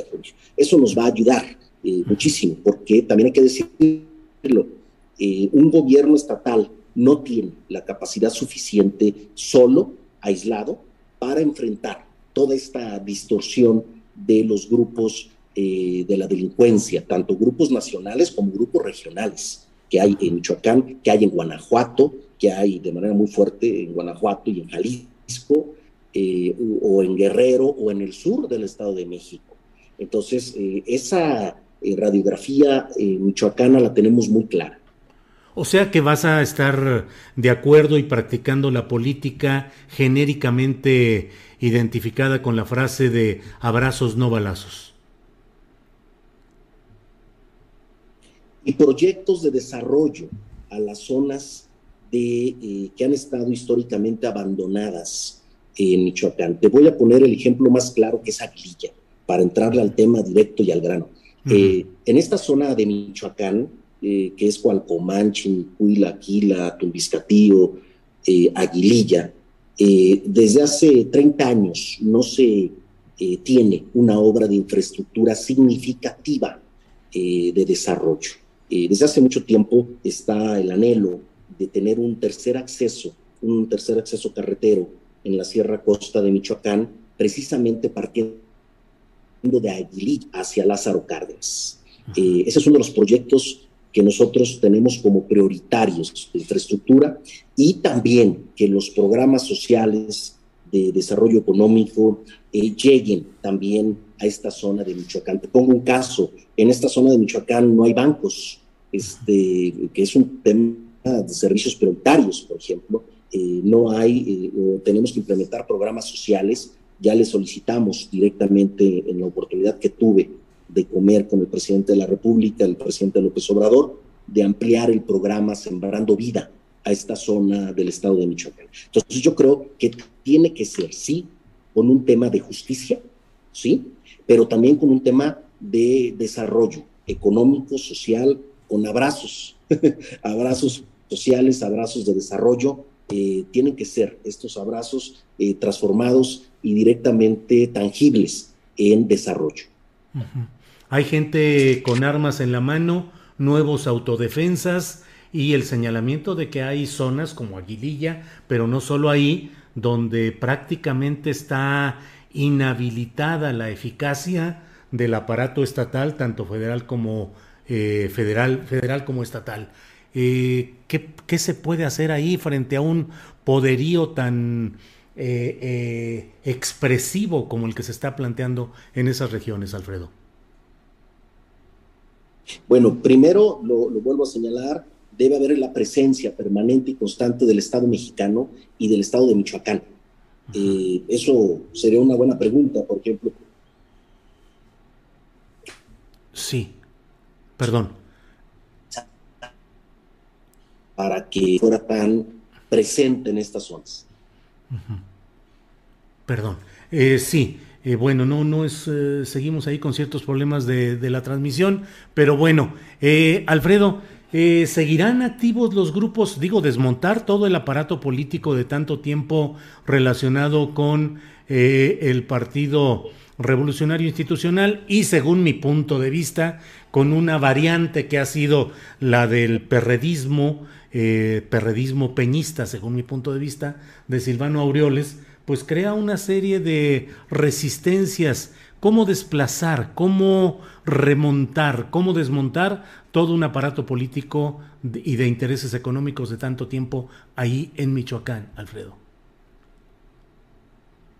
Sí, precisamente creo que este es la, eh, uno de los temas eh, de nuevo paradigma político en Michoacán, eh, que algunos no comprenden todavía, eh, que apareció en dos mil dieciocho, que apareció y se, se, se confirma y se reafirma en dos mil veintiuno, que la primer fuerza política del Estado es Morena. Y ahí debemos también nosotros, como Morena, yo soy fundador de Morena, y todas mis compañeras y compañeras, comprender que se está, eh, por así decirlo, eh, conformando una nueva eh, y renovada eh, clase política, eh, con una visión distinta, eh, y que tenemos que llevar al terreno de los hechos. Para eso necesitamos precisamente consolidar a Morena como partido político en Michoacán y a nivel nacional. Esa es una parte fundamental. Eh, el, el, ya prácticamente en extensión P R D, eh, peñista, como bien lo señalas, porque hay que decirlo, el, el actual gobernador pues es resultado de los acuerdos por el Pacto por México, no lo perdamos de vista. Eh, también hay que tener, a veces eh, la, la historia se nos olvida, hay que tenerla muy presente. Eh, ya está en fase, digamos, terminal eh, esa fuerza en Michoacán. Aunque hay fuerzas que se mantienen, hay que reconocer la, plural, la pluralidad del Estado, como el Partido de Acción Nacional y el P R I, ¿sí? Por primera ocasión en la historia moderna de Michoacán, la gubernatura no se disputó entre tres entes políticos. Normalmente, desde la década de los noventas, la disputa era P R I, P A N, P R D a tercios en Michoacán. Ajá. Michoacán, tú lo sabes, Julio, era un caso muy sui generis, porque no era la polarización de dos fuerzas políticas, sino de tres, las que se disputaban el Estado. Ahora, en dos mil veintiuno, ocurre un fenómeno distinto. Eh, hay dos polos, eh, de un lado el P R I A N P R D y del otro lado Morena con su aliado P T, es decir, dos polos como ocurre en el resto prácticamente de la República. Ahí esta nueva eh, pluralidad política y, y polaridad política que hay en Michoacán la tenemos que entender y asimilar eh, a plenitud. Nosotros ganamos eh, veintinueve municipios de ciento doce, porque Cherán es el ciento trece, pero es autónomo por sus costumbres. Entonces, eh, tenemos también que visualizar, y eso es lo que yo estoy contemplando, un gobierno de armonía y reconciliación dentro de la pluralidad michoacana eh, de, de fuerzas políticas como el P A N y el P R I. Entender también eso, eh, que no es eh, Morena una fuerza eh, total y, y mayoritaria eh, de manera absoluta, sino eh, nada más es la primera minoría. Y lo que tenemos que hacer es mayorías. El Congreso de Michoacán, eh, que va a entrar el primero de septiembre, yo tomo posesión el primero de octubre, también es, es un Congreso muy, muy plural, Julio, y tenemos que trabajar en esa pluralidad. Bien. Alfredo, pues agradezco mucho la oportunidad de platicar y cierro solo preguntándote, ¿seguirán teniendo presencia e influencia política relevantes personajes durante tu administración? ¿Personajes como Leonel Godoy o como Lázaro Cárdenas Batel? Bueno, en esencia, eh, entender primero que Lázaro Cárdenas Batel es el coordinador de asesores del presidente de la República y tenemos comunicación constante y directa con él, por uh-huh. lo mismo, porque nosotros vamos a estar aliados permanentemente y trabajar de la mano con el gobierno del presidente López Obrador. Entonces eso, ratificarlo. Y en el tema de Leonel Godoy, él es diputado federal electo eh, por Lázaro Cárdenas, seguramente tendrá una presencia significativa en eh, la legislatura federal, eh, uh-huh. que nosotros tenemos que también estar coordinados con los legisladores federales de Michoacán y del resto de la República, mi señor Julio. Uh-huh. Alfredo, para cerrar ya de verdad, eh, después del banquito verde afuera de Palacio Nacional, ¿has dialogado con Silvano Aureoles? No hay ninguna comunicación, y eso es delicado, con el gobierno del estado, este, uh-huh. eh, con el gobernador. Desde que ganamos la elección el seis de junio, no hemos tenido eh, ningún tipo de comunicación con el actual gobierno del estado de Michoacán, y es a lo que yo convoco. Eh, debe ya eh, instaurarse la transición y la entrega-recepción. Independientemente de todo, no debemos perder la ruta institucional, pero no hay ninguna comunicación eh, con el gobernador Silvano Aureoles Colín. Alfredo Ramírez Bedoya, agradezco mucho esta posibilidad de dialogar y seguiremos atentos a lo que suceda en Michoacán, que es un lugar básico para entender el proceso de cambio en todo el país. Así es que, Alfredo, muchas gracias. Gracias, Julio, saludos y te agradezco mucho la oportunidad de conversar contigo. Al contrario, muchas gracias y hasta luego. Gracias. Un abrazo.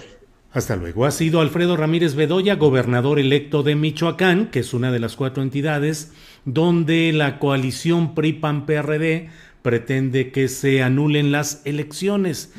Conceptos interesantes que nos ha dicho el gobernador electo Ramírez Bedoya, entre otros, pues que no hay comunicación con el saliente Silvano Aureoles y todo lo que hay alrededor de estas uh, movilizaciones del banquito o el banquillo verde de Silvano Aureoles. Bueno, regresamos con nuestra compañera Adriana Buentello para más información relevante de este día. Adriana, adelante, por favor. Gracias, Julio. Pues hoy hay mucha información y de la conferencia mañanera, Julio, destacamos sobre todo esta parte de, de la nueva sección de quién es quién en las mentiras de la semana, que es presentada esta sección por Elizabeth García Vilchis. Hoy, en esta conferencia mañanera, eh, sobre eh, particularmente las críticas recibidas la semana pasada, dijo esto. Vamos a escuchar.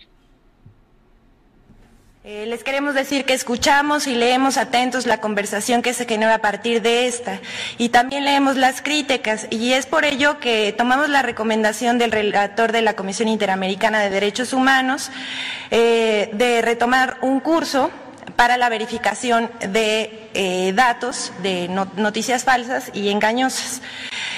Nosotros queremos decirles desde este espacio, este es un espacio de diálogo circular, de debate democrático y libre expresión. Además, también en esta sección, García Vilchis ofreció el derecho de réplica eh, pedido por Joaquín López Dóriga y enfatizó el origen de la desinformación. Escuchemos.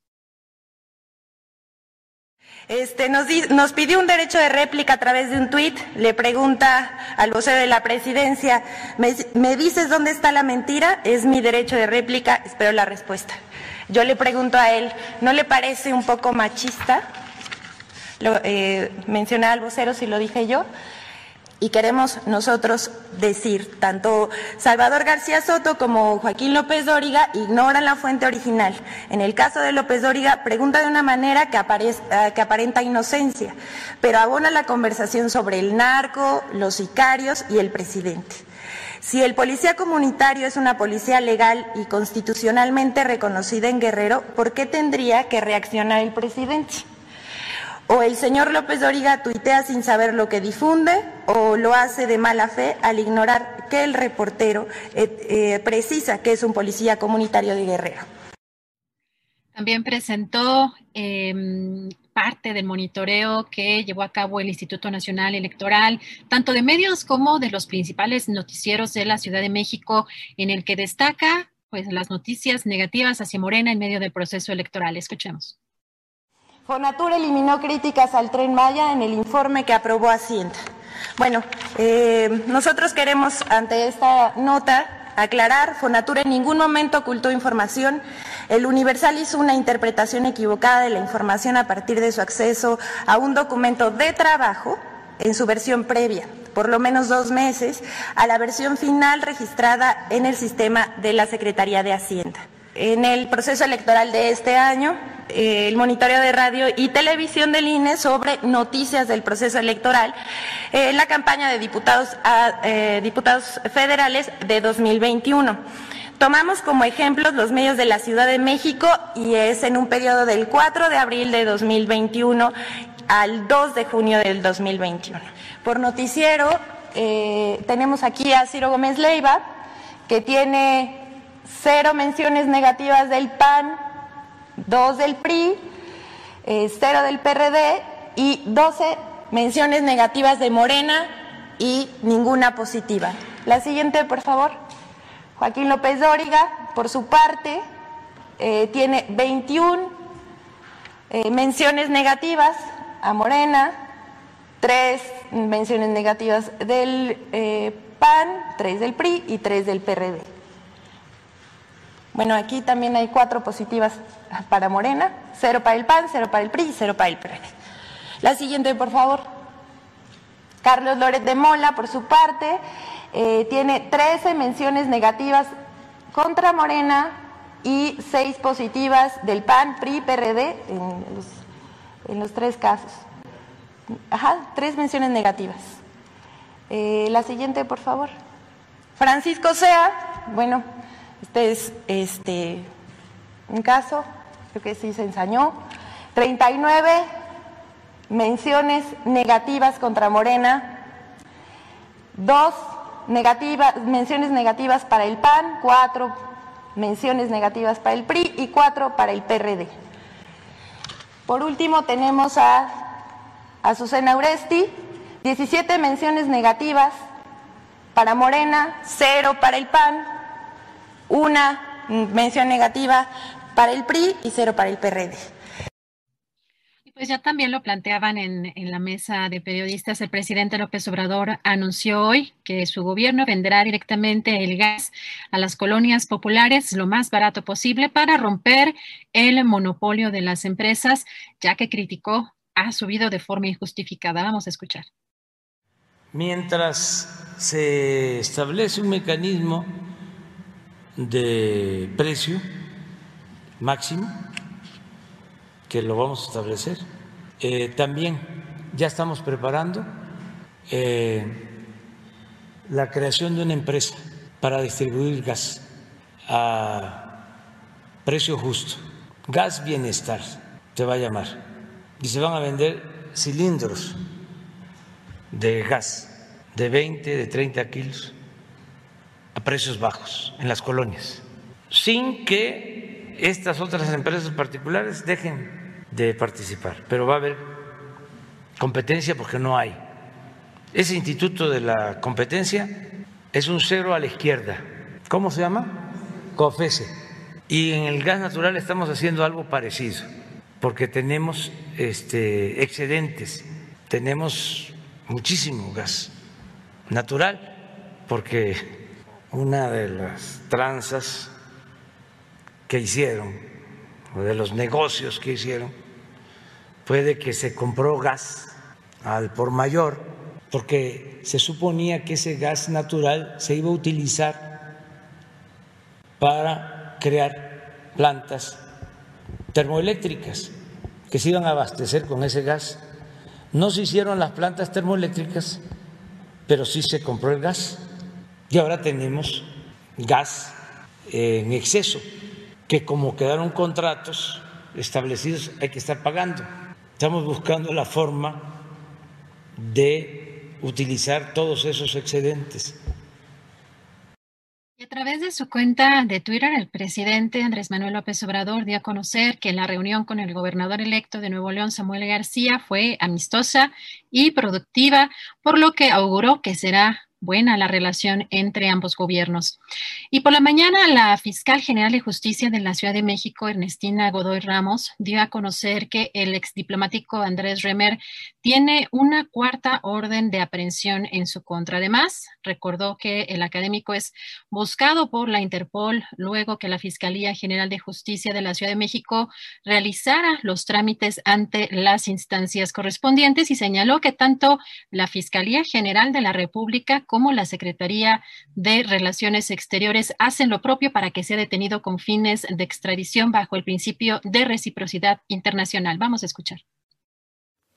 Un caso importante que queremos citar es el del exdiplomático, escritor y académico Andrés N., contra quien ya existe una cuarta orden de aprehensión. Andrés N. está acusado de abuso sexual y violación, y como es del conocimiento público, se encuentra en el extranjero. Aunado a que el académico es buscado por la Interpol, la Fiscalía General de Justicia de la Ciudad de México realizó los trámites ante las instancias correspondientes, en este caso, la Fiscalía General de la República y la Secretaría de Relaciones Exteriores, quienes hacen lo propio ante el Estado de Israel, a efecto de que pueda ser detenido con fines de extradición bajo el principio de reciprocidad internacional. Esperemos que a la brevedad se pueda informar de su aprehensión y traslado a México. Bueno, y hoy el gobernador saliente de Michoacán, Silvano Aureoles, fue al Senado de la República para reunirse con el senador morenista Ricardo Monreal y con el presidente de la Comisión Permanente, Eduardo Ramírez, para presentarles información sobre las elecciones llevadas a cabo en esa entidad. Eh, pues Silvano Aureoles destacó que Monreal ha trabajado por el país desde muchas trincheras y aseguró que comparte su preocupación por el futuro de México, así como entiende lo delicado del tema que le presentó para la seguridad nacional. Julio, pues de la información más relevante de las últimas horas.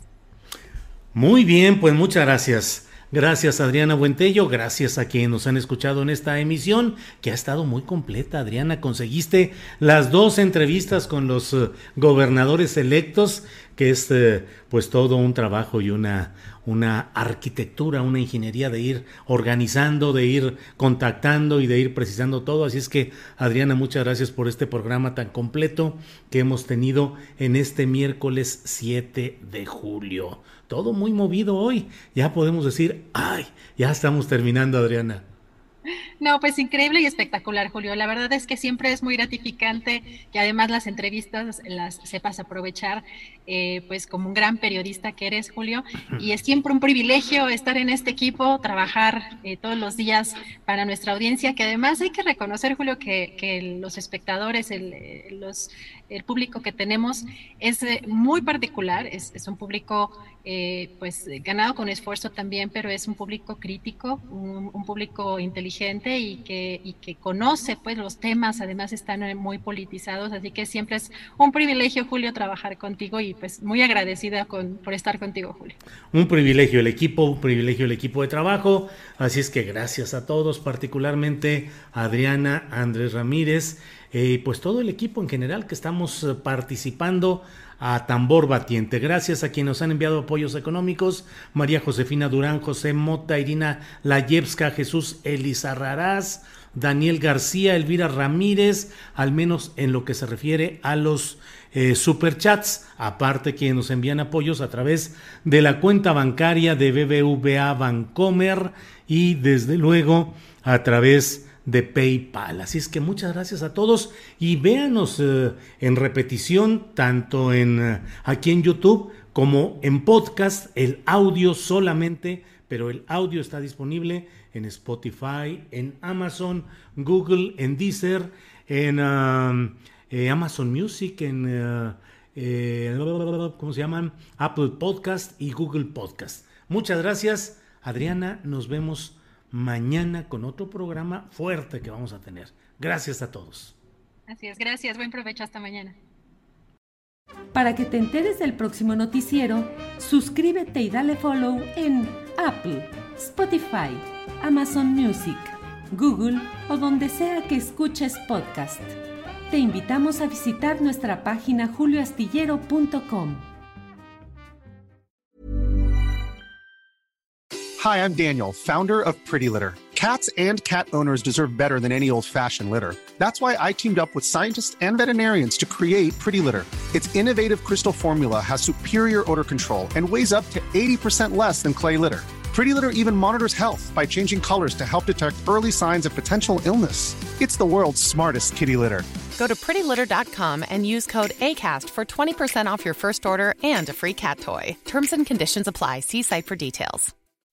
When you make decisions for your company, you look for the no-brainers. If you have a lot of mailing to do, stamps dot com is the ultimate no-brainer. Use the stamps dot com mobile app to mail everything you need to keep your business running with up to eighty-nine percent off U S P S and U P S. Make the same no-brainer decision as over one million other businesses with stamps dot com. Use code PROGRAM for a special offer. That's stamps dot com, code PROGRAM. Para que te enteres del próximo noticiero, suscríbete y dale follow en Apple, Spotify, Amazon Music, Google o donde sea que escuches podcast. Te invitamos a visitar nuestra página julio astillero punto com.